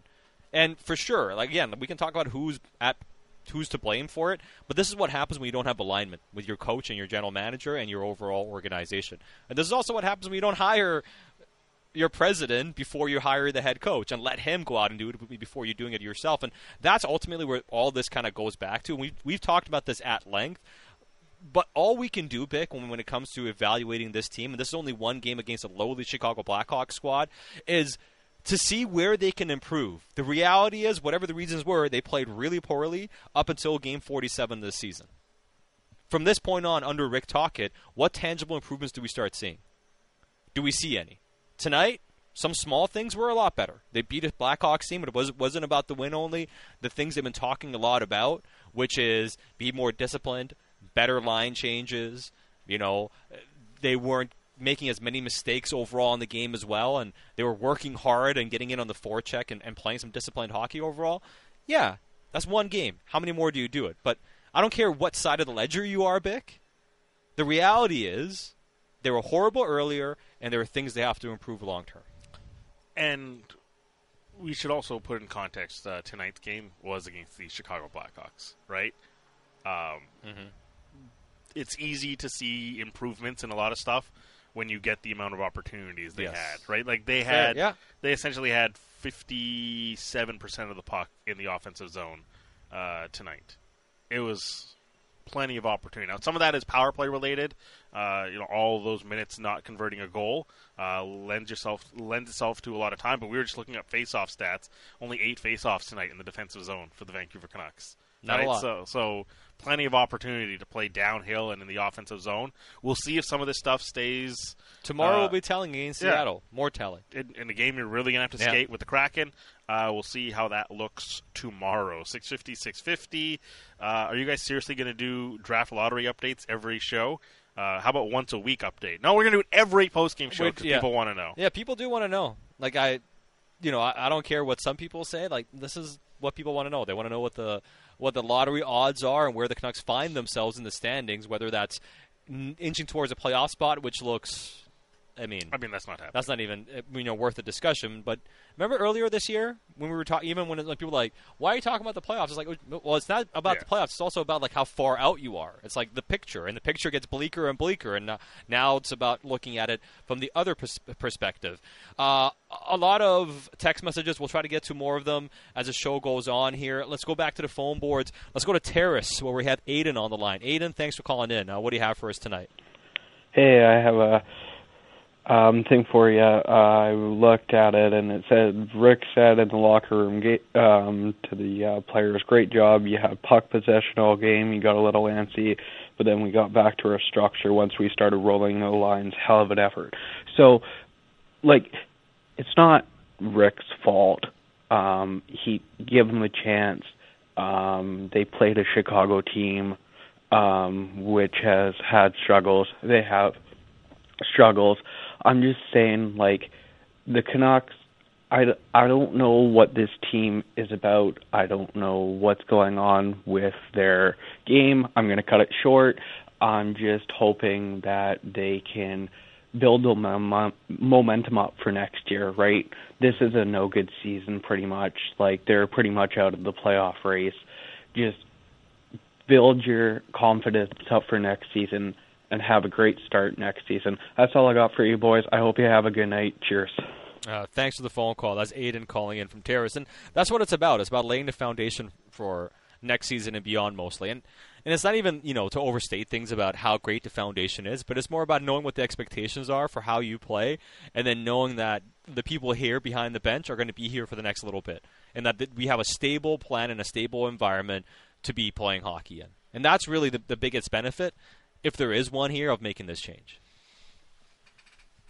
get prepared for what the start of next season is, right? Yeah. And again, we're going to be focused on the start of next season.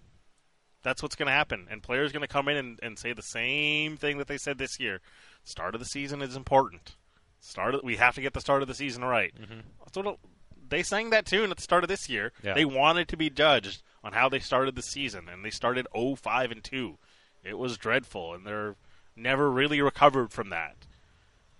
So if if you can take something away from this, and look, honestly, we were talking about it today, like over under seventy five points, where the team lands. Would you take the over or the under? That would be five hundred hockey the rest of the yeah. way here. I would still shade the under. Yeah, I probably probably look at that too as well. They have an easy schedule. You know, we all know that, but at the same time, do you shut guys down? What do you do at the deadline? It's also easy backloaded, right? February, like going through New Jersey, New York, New York, it's not that easy. Uh, you are going to play Boston, Dallas, uh, Nashville, St. Louis at the end of uh, February, and I think you start March with Minnesota, Toronto, and Nashville. The back end, you, you are going to play Anaheim uh, twice, uh, San Jose again. Uh, so it, it, it, you're actually going to play Anaheim three times. So late in the schedule, it becomes a lot easier. But this February stretch into early March is still difficult. Yeah, it's not going to be easy, and you know we'll we'll see ultimately how. We'll play Chicago twice late in the season as well. Yeah, you know maybe Arizona Chicago, on the last game of the year. Maybe Chicago gets his payback. Who knows Yeah. what happens at, at that stage of Max the season? Max Domi's going to be all fired up. yeah, uh, he certainly will be. Uh, let's keep let's keep it on the phone boards. Let's go to Gary in Maple Ridge. Gary, thanks for calling in. Uh, what do you have for us tonight? Well, first of all, I want to make, make something clear about this. Let's turn the page because uh, I'm actually a, fa- a fan of the guys that uh, play in the back east that happens to have the guy that uh, nobody likes very much, but they've only lost five games. That's five, not five games in November, five games total. Now, I'm old enough to know Rick Tocchet's uh, the way he played. I'm old enough to remember Adam Foote when he played with Colorado, and I'm old enough to know Sergei Gonchar. They're all excellent hockey players. Now, if we want to win, you put the, Dakota Joshua with those two guys and make him. Uh, and I talked to the producer about this. I remember when Tom Wilson was 18 years old and he didn't do much except uh, fight and get in and get into everybody's face. Today he's one of the best power forwards in the league, and he's on the top line with none other than number eight. Now, bottom line, don't boo boo, boo uh, Rick Tocchet. He's Yeah. a fine hockey player. He played the right way, and the Adam Foote, Are you kidding? Stanley Cups. Do we want to win, or do we want to uh, say, Bruce? There it is. We want to win, guys. And by the way, I'd like to thank the producer for letting me on. Appreciate Okay. it. Have a good You night. Yeah, no, thanks for the phone call. Appreciate that. That's Gary calling in from Maple Ridge. Uh, let's take one more call before we get up to the break here. Uh, let's go to uh, Elijah in North Van. Elijah, thanks for calling in. Uh, what do you have for us tonight? Yeah, I just um, over the past couple of days, seen a lot of narrative online about uh, why fire him now. You know, keep Bruce around till the end of the year. No, we needed to bring a coach in before this trade deadline. There's a lot of uh, moving parts that may need to be moved out, and uh, buckle up. We saw it tonight. You know, Dakota Joshua, Studnicka, the guys that are getting in there into the corners. They're they're getting the ice time right now. They're win, they're scoring goals. They're making plays, and those are the plays that those hard nosed new coaches, including that nose on Adam Foote, uh, want to see they, uh, you know, so buckle up. It's going to be interesting come after February 6th, after the couple of games there, and leading into the All Star break. I'm actually pretty excited to see where the Canucks team goes with some grit that we've been clamoring for for years around here. I'll hang up now. Thanks. Hey, thanks for the phone call. That's Elijah calling in uh, from North Van. And uh, from a coaching perspective, certainly grit behind the bench uh, Mhm. as far as the players. Well, that's going to They can't some- lace them up though. No, they can. I mean, as far as the players go, I mean, you, you can impart some of that a little bit, but it comes down to them themselves being those types of players or not. And ultimately, this team needs to get stronger, bigger, and meaner, right? Like they certainly do. They need to get more of those players. There are some guys on this team that can do more of that, but from a roster construction standpoint, they're still lacking those types of players. You can do it sporadically, and we've Yeah. seen the team do it sporadically. They're motivated tonight. New guy in town. Sheldon Dries fought. Dakota Joshua Mm-hmm. dropped the gloves. Will they continue that? Like Mm-hmm. that nine day break is going to uh, put a lot of uh, relaxation back in guys. And do they Yes. come back after the break and say, "All right, here we go, coach. Like we're still ready to drop the gloves and do everything." I'm curious to see how they come back from the All Star break. I think these, these next two games, yeah, you'll see them charged up. And, Oh, yeah. You know, tomorrow might be a little bit tired, but you know, Rick talking today was talking about. I loved back to backs. I always wanted to go hard in the second game, so we'll see what guys follow suit, and it, it'll be interesting to see these next two games here. You know, I loved I, I love the way Tocchet set it up because he set it up as like, oh yeah, it's a cha-. he didn't even he had no time for a back to back being a challenge or something difficult. It was like, oh no, like I'm expecting you better have it tomorrow. Challenges are just opportunities to be to be great. Yeah, we'll see if they can be, and that's something the Canucks have been lacking so far this season. Beating the lowly Chicago Blackhawks 5 2 tonight. We'll get to more of your reaction. We'll hear from Canucks players plus Ian McIntyre. It's Satiar Shah with Bik Nizzar, and this is the Canucks Central Post Game Show on Sportsnet 650 and the Sportsnet Radio Network. Now more of the Canucks Central postgame show, bringing you the most Canucks coverage in BC, only on the official home of the Canucks, Sportsnet 650 and the Sportsnet Radio Network. Into the near corner for Horvat. Centered for Joshua. Missed the pass on the backhand. Boeser can't settle it either. And Max Domi's away to the races up the left wing. Domi with speed to the goal in front for Athanasiou, who fanned on a wide open one timer at the right circle. Never even steered it towards the goal. And now the Canucks come ahead three on two if they hurry. Boeser for Hughes, left wing into the Chicago zone. Back to Boeser to the goal. Deep to the backhand. Tries to tuck it in from below the goal line. It's loose. And Dakota Joshua scores.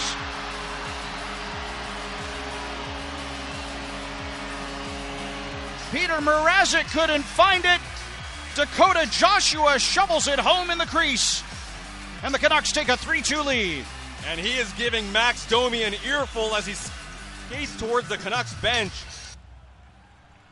Dakota Joshua, game winner for the Canucks, his seventh goal of the season. Canucks win 5 2 over the Chicago Blackhawks. And this is the Canucks Central postgame show on Sportsnet 650 and the Sportsnet Radio Network. Satiar Shah with Bik Nizzar. Keep your thoughts coming into our Dunbar Lumber text inbox, 650 650. Uh, we'll go back to the phone boards as well coming up in a second.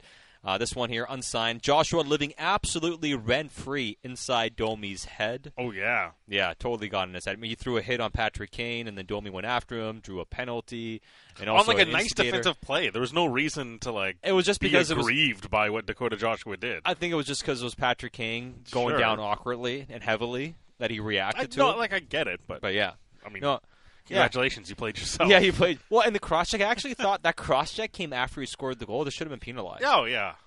You know, like it was a He was it was pretty reckless. nasty hot. It should have been penalized, but I guess he had already been given 17 minutes of penalties, so maybe that's why. In for a penny, in for a pound.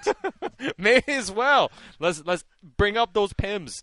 That's where we're at. Uh, Zach says we need to move on from the Bruce stuff completely. The people booing Rick were a bunch of homers. I agree with the one text. Boo management, not the coach. Come on.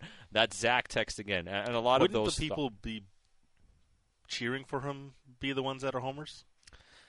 Yeah, but as in like, uh, yeah, I get it. Yeah, I don't know. It depends on how you want to per- Sure. perceive it, right? Like, I get it. I guess they're homers. Yeah, yeah, exactly.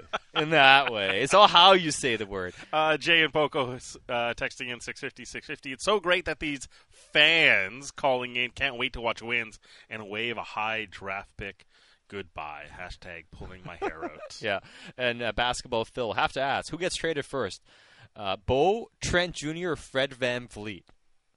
When's the NBA trade, dead- trade deadline? Um, it's coming up pretty quick. It's usually right after All Star break, right? Yeah, it's February 9th. Oh, then it's going to be Fred and Yeah, one of those. Trent. Yeah, I'd say so. Although, contracts, much higher, right? Yes, a little bit different, slightly different. You can make the cap work in the NBA Yeah, a lot different. a lot- They're yeah. also cap is also going up. They're like, wow, revenue. Yeah, so I call the NHL the broke boys league only in comparison compared to like the MB, NFL, you know, NBA and, and these other leagues. Uh, 650, 650 question. Didn't Domi get a game misconduct uh, after he fought Dakota Joshua? Why was he back? So that was misannounced. Yes. Uh, they did later correct it, saying it was a 10 minute misconduct. So that's why he got 17 minutes in total penalties and not a game misconduct. That was initially uh, misannounced. Yes, it was. Now, before we get to some player audio here, uh, let's go back to the phone boards, uh, and we have Jose in Lions Bay on the line. Jose, thanks for calling in, man. What do you have for us tonight? Hey guys, hey Seth, hey Big. Just a couple of quick comments. You know, I just wanted to, to just mention a few things. One, the coaching change. You know what? I'm obviously disappointed, like most fans, that what happened with Bruce. But I do have to say, you know what? We got to give Rick Tocchet a chance. Yeah. Um, you know what? He's he's a seasoned coach. He doesn't have the world's hottest record, but he also coached some pretty weak teams in in Tampa and and um, in Arizona. I will say I was a little surprised that Sergey Gonchar was brought on board as a development coach because, if I'm not mistaken, uh, he, Mark Recchi, and Jacques Martin actually left the Pittsburgh organization. They, their contracts weren't renewed, I think, in 2020. So it looks like um, Jim and Patrick gave him another chance to uh, coach in, in, in their new organization. Um, as far as Bruce is concerned, you know, one thing I do hear is, you know, guys like, you know, the Bruce had a bad season this year, et cetera, et cetera. You know, I don't want to keep digging this up, but I have to say this. Guys, you know, he had a great season last year and immediately Rutherford was all over him at the end of the end of the season press conference. During the off season, there's speculation that he may not even last this year despite his record. It, it just seemed like management was just looking for any excuse to dump on him. And when you're coaching in that kind of environment, you're not going to be coaching the way you normally would. So I just don't know if we saw the real Bruce that we saw last year. But I don't know if I'm making of an excuse for Bruce, but I think there's some validity to that. And then finally, I just want to make one comment as well too. You know, when I think about both of you guys, um, I'm just thinking about you know Vancouver being Vancouver media or sports media being a hotbed. I mean, can you imagine if you guys were reporting on what's going on in Ottawa or Winnipeg? I mean, those those teams are you know just more business as usual. There's so much stuff going on here in Vancouver. There's always meaty stuff for you guys to report on. Anyways, guys, back to you. Hey, uh, thanks for the phone call, Jose. I mean, hey, uh, there's never a Winnipeg's shortage of winning, right? Well, yeah, they're. Hey, I, I'd rather be talking about a winning hockey team than a dramatic hockey team. Any day, you know what I mean? To be honest, but yeah, I mean, honestly, like I- I'm kind of tired of the drama, to be honest, because like, hey, I, I'm I'm here for talking about whatever we have to talk about, but we know what I love to do more than anything, Bik? Break down hockey games. Facts only. You know, like that's what we love to do more than anything else, and a lot of that time's been cut in because of other things we've been really talking about the most. By the way, quick shout out to Jose from Lions Bay. Uh, the rare got a text in and got a phone Yeah. call in. Working hard. That's the. Uh, I don't know if we have a Gordie Howe hat trick for the listeners, but I, I, I think that might be up there. It's pretty close. Pretty close. Get a tweet, text, and a phone in. That's a oh, That, that would yeah. be if you do. That's a trifecta. I haven't seen that done yet, but that's a that's a rare double. I mean, hey, Rick Tocchet's inspiring everybody tonight. All right, uh, Everyone's putting in a shift. Everybody's working extra hard trying to impress the new boss. All right, uh, we'll, we'll get to more of your reaction here. We are going to hear from uh, Ian McIntyre soon, but uh, we mentioned we are going to get to Canucks players post game after winning five two over the Blackhawks, and one player who's played under Rick Tocchet before and is playing under him again is defenseman Luke Schenn, and here he is post game talking about the win tonight. Yeah, I mean, obviously, uh, you know, we wanted to get that one off the hop for him, and obviously, there's uh, you know a lot going on here in the last couple days. So um, I think we did a good job of preparing, and, and they prepared us well too, and just kind of, you know, we, we were able to kind of relax and settle into a little bit. Obviously, we got a little momentum off the start with some good looks off the power play. Um, weren't able to get one, but after that, you know, uh, guys kept you know, putting lots of pucks in that eventually uh, cracked them, and, and uh, nice to, to get that first one, like I said. Ability to stick with it after trailing a couple of times, even though it seemed like you guys were controlling the game from the outset. Yeah, exactly. I mean, obviously, um, you know, I think uh, we carried a lot of the play and had a lot of possession tonight. Obviously, a lot of shots on goal. I mean, some perimeter, some uh, from the inside. But once we started going to the net there and getting a little more bodies and traffic to the net, there was some pucks laying around there that guys were able to, to bang home. So, need a little more of that. That's uh, you don't need that being a one-off. We've got to keep going again, and another uh, really challenge, uh, challenging game tomorrow. Talk us through the breakaway. Breakaway? Yeah. Oh man! Well, I said I was I was in the box with uh, Dreiser after he did a great job getting that, that scrap and uh, kind of got the boys going a little bit that way too. And I told them I said I'm it's going to happen. I'm, I'm coming out of the box here. I'm getting a breakaway. and I'm going top glove. So it, it all worked out with the top glove part. you feel like structurally the few things they talked about, you, did it look better tonight? Yeah, I mean it's a work in progress for sure. Obviously, uh, you know when you come in and you got one practice and you know a couple of video sessions. It's it's a lot to go over, but I think they, they did a really good job of uh, you know translating the message to us, and you know just uh, a staff with a lot of experience. Obviously, guys who played and had a lot of success in the league, and I think they can relate to guys on that level. So um, yeah, it was uh, it was a good job, and uh, you know by them obviously preparing us, and like I said. Um, obviously, there's a lot of uh, excitement and, and, emotion here in the room, and uh, we got to continue that. Rick has talked a lot about Rick has talked a lot about game management. How pleased were you with that element of the game in the third period? Yeah, I mean, there's there's a times where you know we, we got off it a little bit, but we were able to correct it, so that's a good thing. Obviously, it wasn't by no means probably the perfect 60, but you know, for for a lot of it, we liked a lot of good things, and I think that's the one big thing is, like you said, the details and the structure. That's probably a lot that uh, you know they want to implement, and it was it was a start. They're uh, really, um, I don't know into it and active behind the bench. Every time you come off the ice, there's there's always something uh, to be said to you, which is which is good. It's positive. Obviously, uh, coaches with a lot of experience in the league, and you know, for us in the back end, have Gonch and Footer back there, guys who, you know, were, were warriors and had great success, cup winners in the league. Um, we're pretty fortunate to be working with guys like that back there. That is Canucks defenseman Luke Schenn talking about them winning the game tonight, but also the influence of the coaches behind the bench. And you know, Sergei Gonchar, somebody texted in and said, um, um, Kuzmenko's sure glad to have Gonchar here, and, and, and yeah, I'm sure for the he here is, and now. For the here and now, you know, I believe he leaves later this week. Yeah, and he is he's a part-time coach, consultant, consultant, yep. so he'll be here, but but not always he, here. Uh, this text unsigned. Jose, who called in earlier, and Bik, you said he's got the you know, what's the equivalent of a Gordie Howe hat trick yeah, almost? for our listeners, yeah. Yeah, he called in, he texted in, and this text says Jose has to get in a fight later to complete the Gordie Howe hat trick. strong. We're strong. not con- we're not condoning no. going out and getting into physical no, altercation. So but that's a strong text. But it's a, uh, it's a good text message. good jokes for sixty there. Uh, this one, uh, my opinion, over the course of the season, I hope this team carves out an identity. This needs to happen before we can start acquiring players. Having a vision of how the team should play is going to dictate the types of players we need to add. See what we have now and start looking to offload the players who don't fit the identity. Now, traditionally, when you start a season, I would look at the first 20. You kind of figure out what yeah. you are. You look at the remaining 40, you try to fine tune that, and then the last 20 is just a sprint to the Mm-hmm. end of the season. Uh, I don't know if identities really carry over season to season because things can just change so fast, right? Uh, you can think you have a plan, and then you get into a season, 10 games in, and you think, oh, you know what? We actually might have to be more defensive than we Yeah. thought, and you, you kind of You make some on the fly. adjustments, yeah. So it's more just about principles and I, ideals right now than it is. Oh, this is what the next future of the Vancouver Canucks is going to be based on 36 games. I don't know if that's enough time, and given the time off, that probably lends itself to guys reverting back to who they Yeah. are and off-season programs and all that sort of stuff. Uh, so this is just about. I, I think you're looking for glimpses. Yeah. And we talked about pairs before. Is there things like that? And, and look, there's going to be turnover. There's going to be lots of changes. what can you grasp onto and say this worked with this and this works with this. Uh, we'll see how that develops. Yeah, I mean, what what what do you keep and what do you chuck, and which piles are you putting things in? And that's kind of figuring out. Spark joy. of this- I was gonna make make the That's what joke. Rick you- Tocchet is doing right now. All the jerseys are on a pile, and do he's you, like, do you, does it spark joy for you, or do you have to get rid of it? You know, and what was her name? Marie Kondo. Yeah, Marie Kondo. Yeah. And I still use the folding method. Method.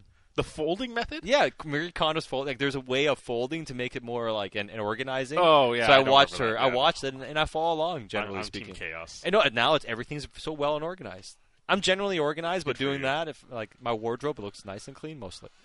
My, my Excel spreadsheets are the only thing that's organized in my life. Everything else is just chaos. Facts, but your spreadsheets are very good. Yeah. Like they're color coded and everything. I, I hold my laptop and I was like, "This sparks joy." what sparks joy? These spreadsheets. Look how nicely they're color coordinated. All right, uh, that's uh, you know a lot of good text messages. We mentioned we hear from more Canucks players post game, and hey, anytime Andrei Kuzmenko meets with the media, Oh, it's fun. It's good times. Like whether we understand it or not, he makes an effort. He has a lot of fun. It's joyous and it's always a fun ride. So let's hear what Andrei Kuzmenko had to say after scoring two goals to help the Canucks win five two over the Blackhawks tonight. Uh, here he is. I have is a good line for uh, Mickey and uh, PT. He's uh, great players. I like it play with him, and it's good. Two goals, good uh, teamwork. This teamwork is uh, my uh, uh, second goal. Is uh, good work. Is a broke. Is a good shift. Is a go to sh- uh, bench. Is a I go on ice. As I say, is good work. Thank you. We haven't talked to you since the coaching change, but I know one of the reasons they wanted Sergei here was they felt he could help with some of the young Russian players. Yes, Do you feel uh, Sergei is. Uh, I like it because it's a very important moment for me. Is uh, now uh, I don't understand a lot of uh, English words. Is uh, I understand simple words. Yes, it's a difficult words I don't understand. Is uh, I like it. Uh, Sergei uh, in staff Vancouver. Is a couple moments save me is a Russian language. I like it because for me. hmm? Sorry. What do you remember of Sergei as a player? What do you Oh, Sergei is great player. Is uh, best uh, offensive defense. Is, uh, I remember his your player goals. Is a legend in the Russia. Are your parents still here to see the two goals, or did your mom and dad leave? Yes, I think maybe signed contract with my mom, my friends, and my father. that is Andrei Kuzmenko after scoring two goals tonight, helping the Canucks win. And uh, you know, he's always eager to meet with the media post game, and he's always laughing. I don't think I've ever seen him not smile. You know, whether it's coming to the rink or or being around the team post game. Always a lot of joy when he's on the ice, and a lot of success as well. Twenty-one goals on the season, forty-two points. And to break that down and more, it is now time to bring in our closer, the man we call the triple threat. You hear him on radio, you watch him on TV, you read him on digital. He is Iain MacIntyre.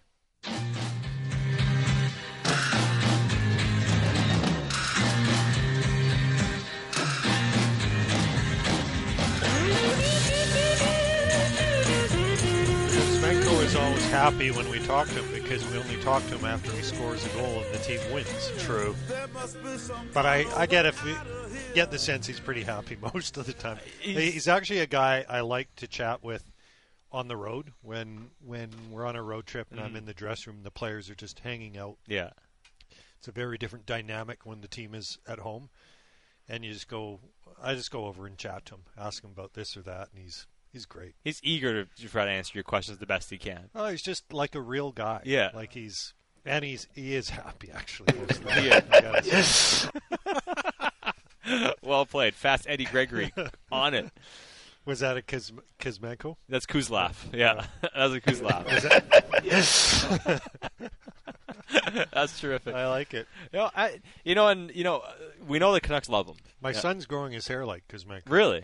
Yeah, That's a new hairdo. I don't know if it's deliberate, Brilliant. but he's got he's got big salad and it's reaching for the sky. That's kind of a new do. I think a lot of. I'm trying it too. Yeah. he's he's working really hard. He's working working. It's gonna be a while. yeah, might need some help. uh, but I mean, a lot of people are asking the question too. It's like, can't are the Canucks going to keep him? What is it going to cost to keep him? Do they trade him? They're, they're gonna. I'd be surprised if Kuzmenko doesn't sign an extension. That's kind of where I'm at with him. He he genuinely likes it here. I can I can Yeah. tell you that because I have had that conversation with him, and uh, I don't think he's a guy who's figured out English well enough to lie yet. Yeah. so I, he Yeah. does he does like it here, and I remember him talking about, you know, and this was during one of the bleak times, but talking about the pressure of playing, and he says he loves that pressure. Yeah. Like he wants to play under pressure where everybody's watching.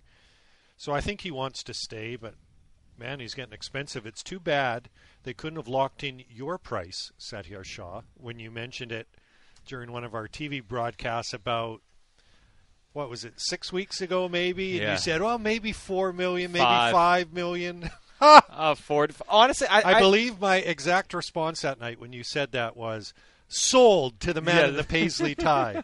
yes, uh, and hey, I still think a longer term deal in that five million range could be doable. No, no, no. They're not getting them for five.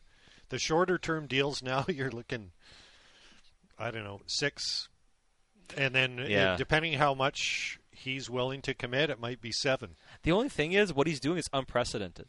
And players that do what he's done don't get that type of money, or haven't gotten that type of money. And, and it's an unprecedented situation, you know. So I guess we'll see. It's what just, do you think Kaprizov got in Minnesota? Yeah, but he was he was like he got nine and a half million. But we're talking about like a Hart Trophy But he's guy. he's a different player, and he was younger. He's like 20, 23 at the time when he came in and did what he did. Yeah, he's a couple of years younger. Yeah. for sure, and maybe a little more, a little more pedigree, but and also dynamic in terms of skating. Kaprizov is one of the better skaters in the league too, and he's just so good. But yes, I, I, your point is well noted, and I, I do agree. But we both agree. Like the price range that we thought, it's changing. well, especially what you thought. Yes, but uh, but I'm but I'm still but I'm still not sold. But I'm still not sold, Ian. Like it's it's going to be this massive payday for him this year. Like I think if he wants that big contract, I think he's going to have to take a short term bridge deal, and it's not going to be six per year. Yeah, It'll well, probably I'm be like I- you know. Yeah, I'm not talking about a Kaprizov type Yeah. contract, but if if you want him, if you're willing to get, and say both sides you're willing to go six years, then you're you're looking at seven million. And if it's Yeah. if it's you know a three year deal, maybe six.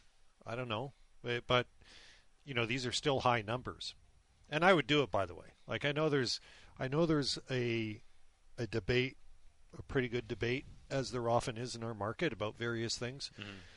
Uh, pretty good debate. Are the Canucks better off keeping him, or are they, you know, you sell high? You, clearly, you'd be selling high. Yeah. If you trade him now, although, you know, probably would sell a little higher if you if he had a contract beyond this season, or or keep him. And and I just think he's what 27 he's going to be 27 he's 26 right Yeah. he's going to be 27 the way the organization and Rutherford when he was speaking to the media was laying out the the timeline they clearly are planning to be good again in 2 or 3 years Yeah.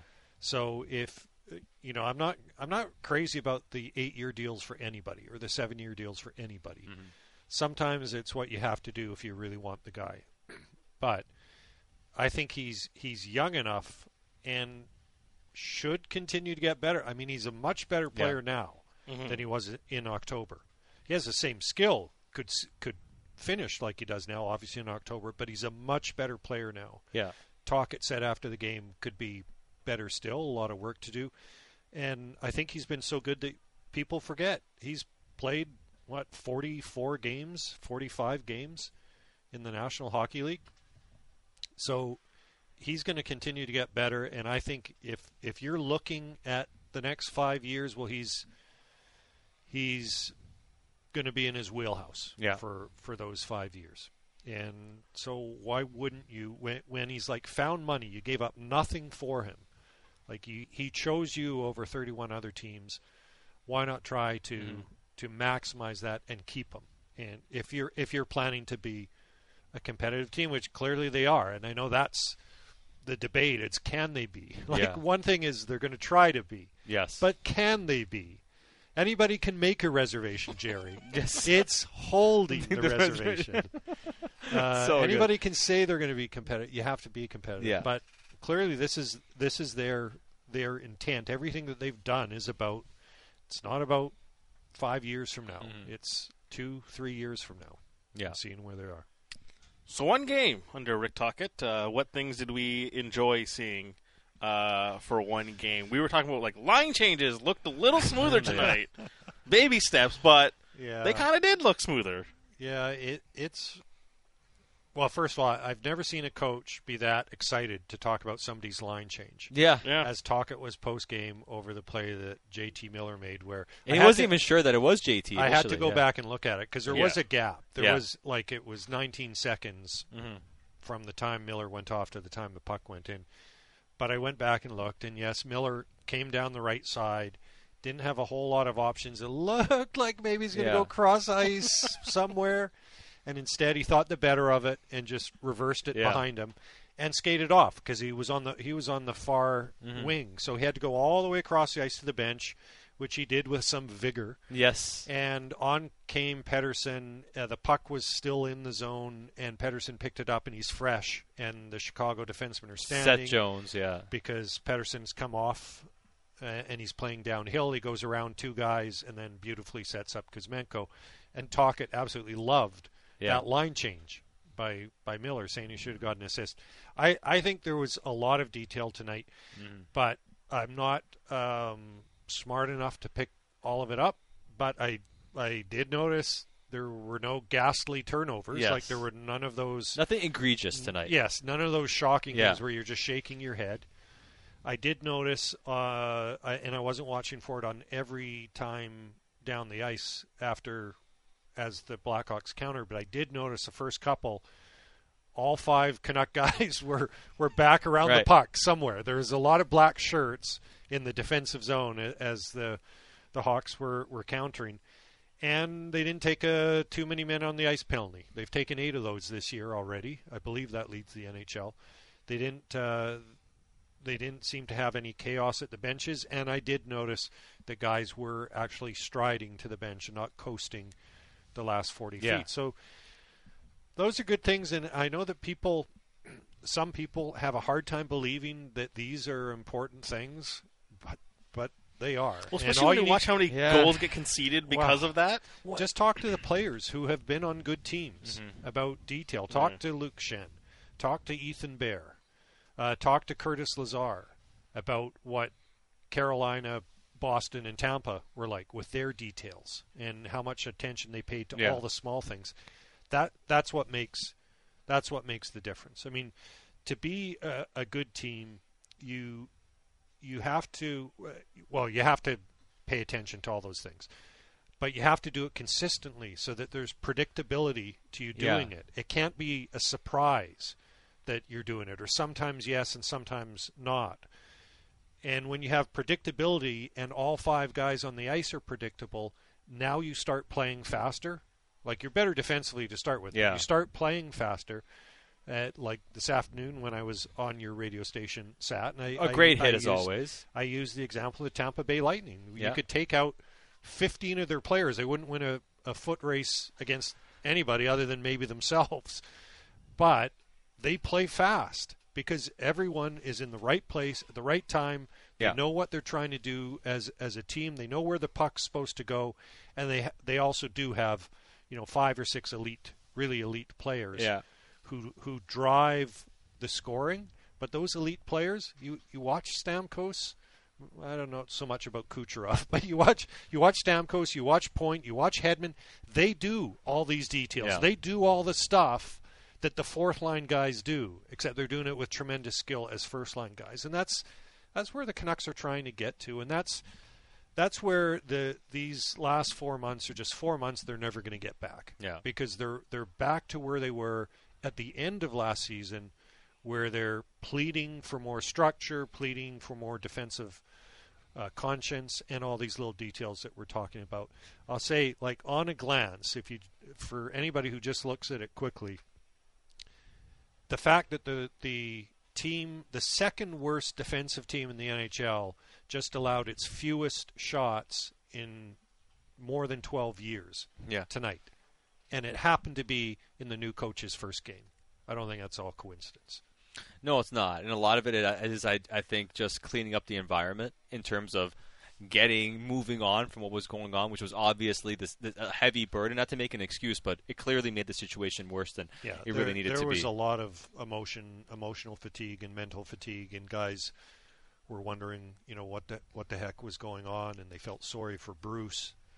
Um, yeah, so they they had to move forward. I, I just don't know why they didn't move forward sooner. Yeah. I, I don't think we'll ever understand that. I understand the teams and what Rutherford tried to explain about the process that you follow, and he d- he doesn't do interim coaches. He never has, and didn't want to fire the coach he had until he had the next one signed and guaranteed to be here on a certain date. But anyways, uh, I guess we got to stop talking about it at some point. I'll never I'll never understand that. As I wrote for Sportsnet.ca, there were you know Bruce didn't deserve to keep his job based on the way the team played. Yeah. But he didn't deserve to lose it in the manner that he No, the way it did, and I mean, and it's clear. I mean, they beat the, a, a bad Chicago Blackhawks team today, and a putrid team, I would say. Yeah, uh, bad doesn't do them justice. Exactly, and, Like and when Max Domi is out 17 minutes, you're like, oh, I don't know how they're going to hang on. yeah, I, it- it's it, it wasn't good, and it's all relative to the opponent that you play. But the thing, I mean, again, it wasn't even about the victory. It's more about the things that were so simple they weren't doing well that they cleaned up tonight. And it, it, I, again, it boggles my mind that the small little details they weren't doing. And uh, I mean, and people mention it's talent. The team is lacking. Sure, the Canucks are lacking a lot of talent, but the way they were playing hockey, I don't care what anybody says. That wasn't a proper way of playing hockey. No, and you were never going to be successful. It Didn't matter how many goals Bo scored. Didn't matter how many plays uh, Pettersson makes or how many assists uh, Miller gets on the power play. Like you can't you can't give up four goals a game. You can't be that that porous uh, defensively and that inept at defending leads. Yeah. And and uh, you know th- that's all connected to these other things that we're talking about that are discipline and and trade crafted. It really quickly, I, I, I had a chance to talk to Quinn Hughes on my own after. I guess nobody else asked for him. And he said, "Well, it's it's the first game, and everyone's trying to make a good impression. The challenge will be uh, to do this when when things are tough. Yeah. and that is the challenge. And Tocchet kind of hit on that post game as well. That you know it's hard. Embrace the hardness. Is Yeah. that going to be on a T-shirt? Well, maybe Yeah, not. might- Uh, I'm not wearing one. um, embrace the hardness. It's hard to win, and you have to you have to do it game after game after game. And we know from things that Patrick Allvin has said, also do it day after day in practice and in between games and practices as well. So we'll see how they do. It was a good start. Yeah, good start against the Chicago Blackhawks. We'll see how they fare tomorrow, and we'll talk to you, Ian, from Seattle on the post-game show as well. We'll see how the Canucks uh, do on the second of a back-to-back. Drive safe. Thank you. I I will. I will. Uh, my son may come down to Seattle for the day. Oh, nice. Huge. I, I don't think he's coming to the game. I won't let him s- sit in the press box. I'm old school that way. Well, it depends on how you look at it. I mean, maybe it's he might have better things to do than go to the Canucks game. Uh, in He Seattle. may be tired. He may be tired of being with Dad. By, Yeah. By that point, but we'll we'll see. It's going to be a much much better opponent, and it'll be they're such a different team than what Chicago is. So it'll be interesting to see how how this these new priorities for the Canucks stand up to an opponent like that. Yeah, absolutely. Uh, Ian, look forward to chatting with you tomorrow, and we'll see what happens. Uh, Like Bik said, get there safely, have fun uh, with your son tomorrow in Seattle, and uh, Bik and I will be back on the post game show tomorrow. Bik is has a day off from the People show. Mm-hmm. Tomorrow, yeah. Yeah, but uh, you'll be you'll be back on the post game show and on intermissions. You get days off. Well, he's Did still you- working. Did you unionize at some point and I'm unaware of it? no. That's not happened. Oh, perhaps we shouldn't mention that. one. No, So you're gonna get us in, get us in trouble here. Yeah. All right, uh, I keep telling Sat to keep it quiet, but we're working on something. I'm Mac and I. Actually, we're not not. me. Not me. not me. I'm in a different category. Oh right, yeah, it's different, completely different. It's Yeah, radio workers of the world unite. yeah, maybe one day. Let's just Probably sign not. off. All right, we're gone. Thanks for listening. Kuzmenko's getting a laugh out of it as well. Now All he right. sounds like a union guy. Yeah, he, Like, he laughs like Am I one. getting paid for this? Let's end the show. Uh, thanks to Fast Eddie Gregory producing the show. All of you for listening, texting in, and being part of the post game show and calling in as well. We'll be back tomorrow right here on the home of your Canucks Sportsnet 650.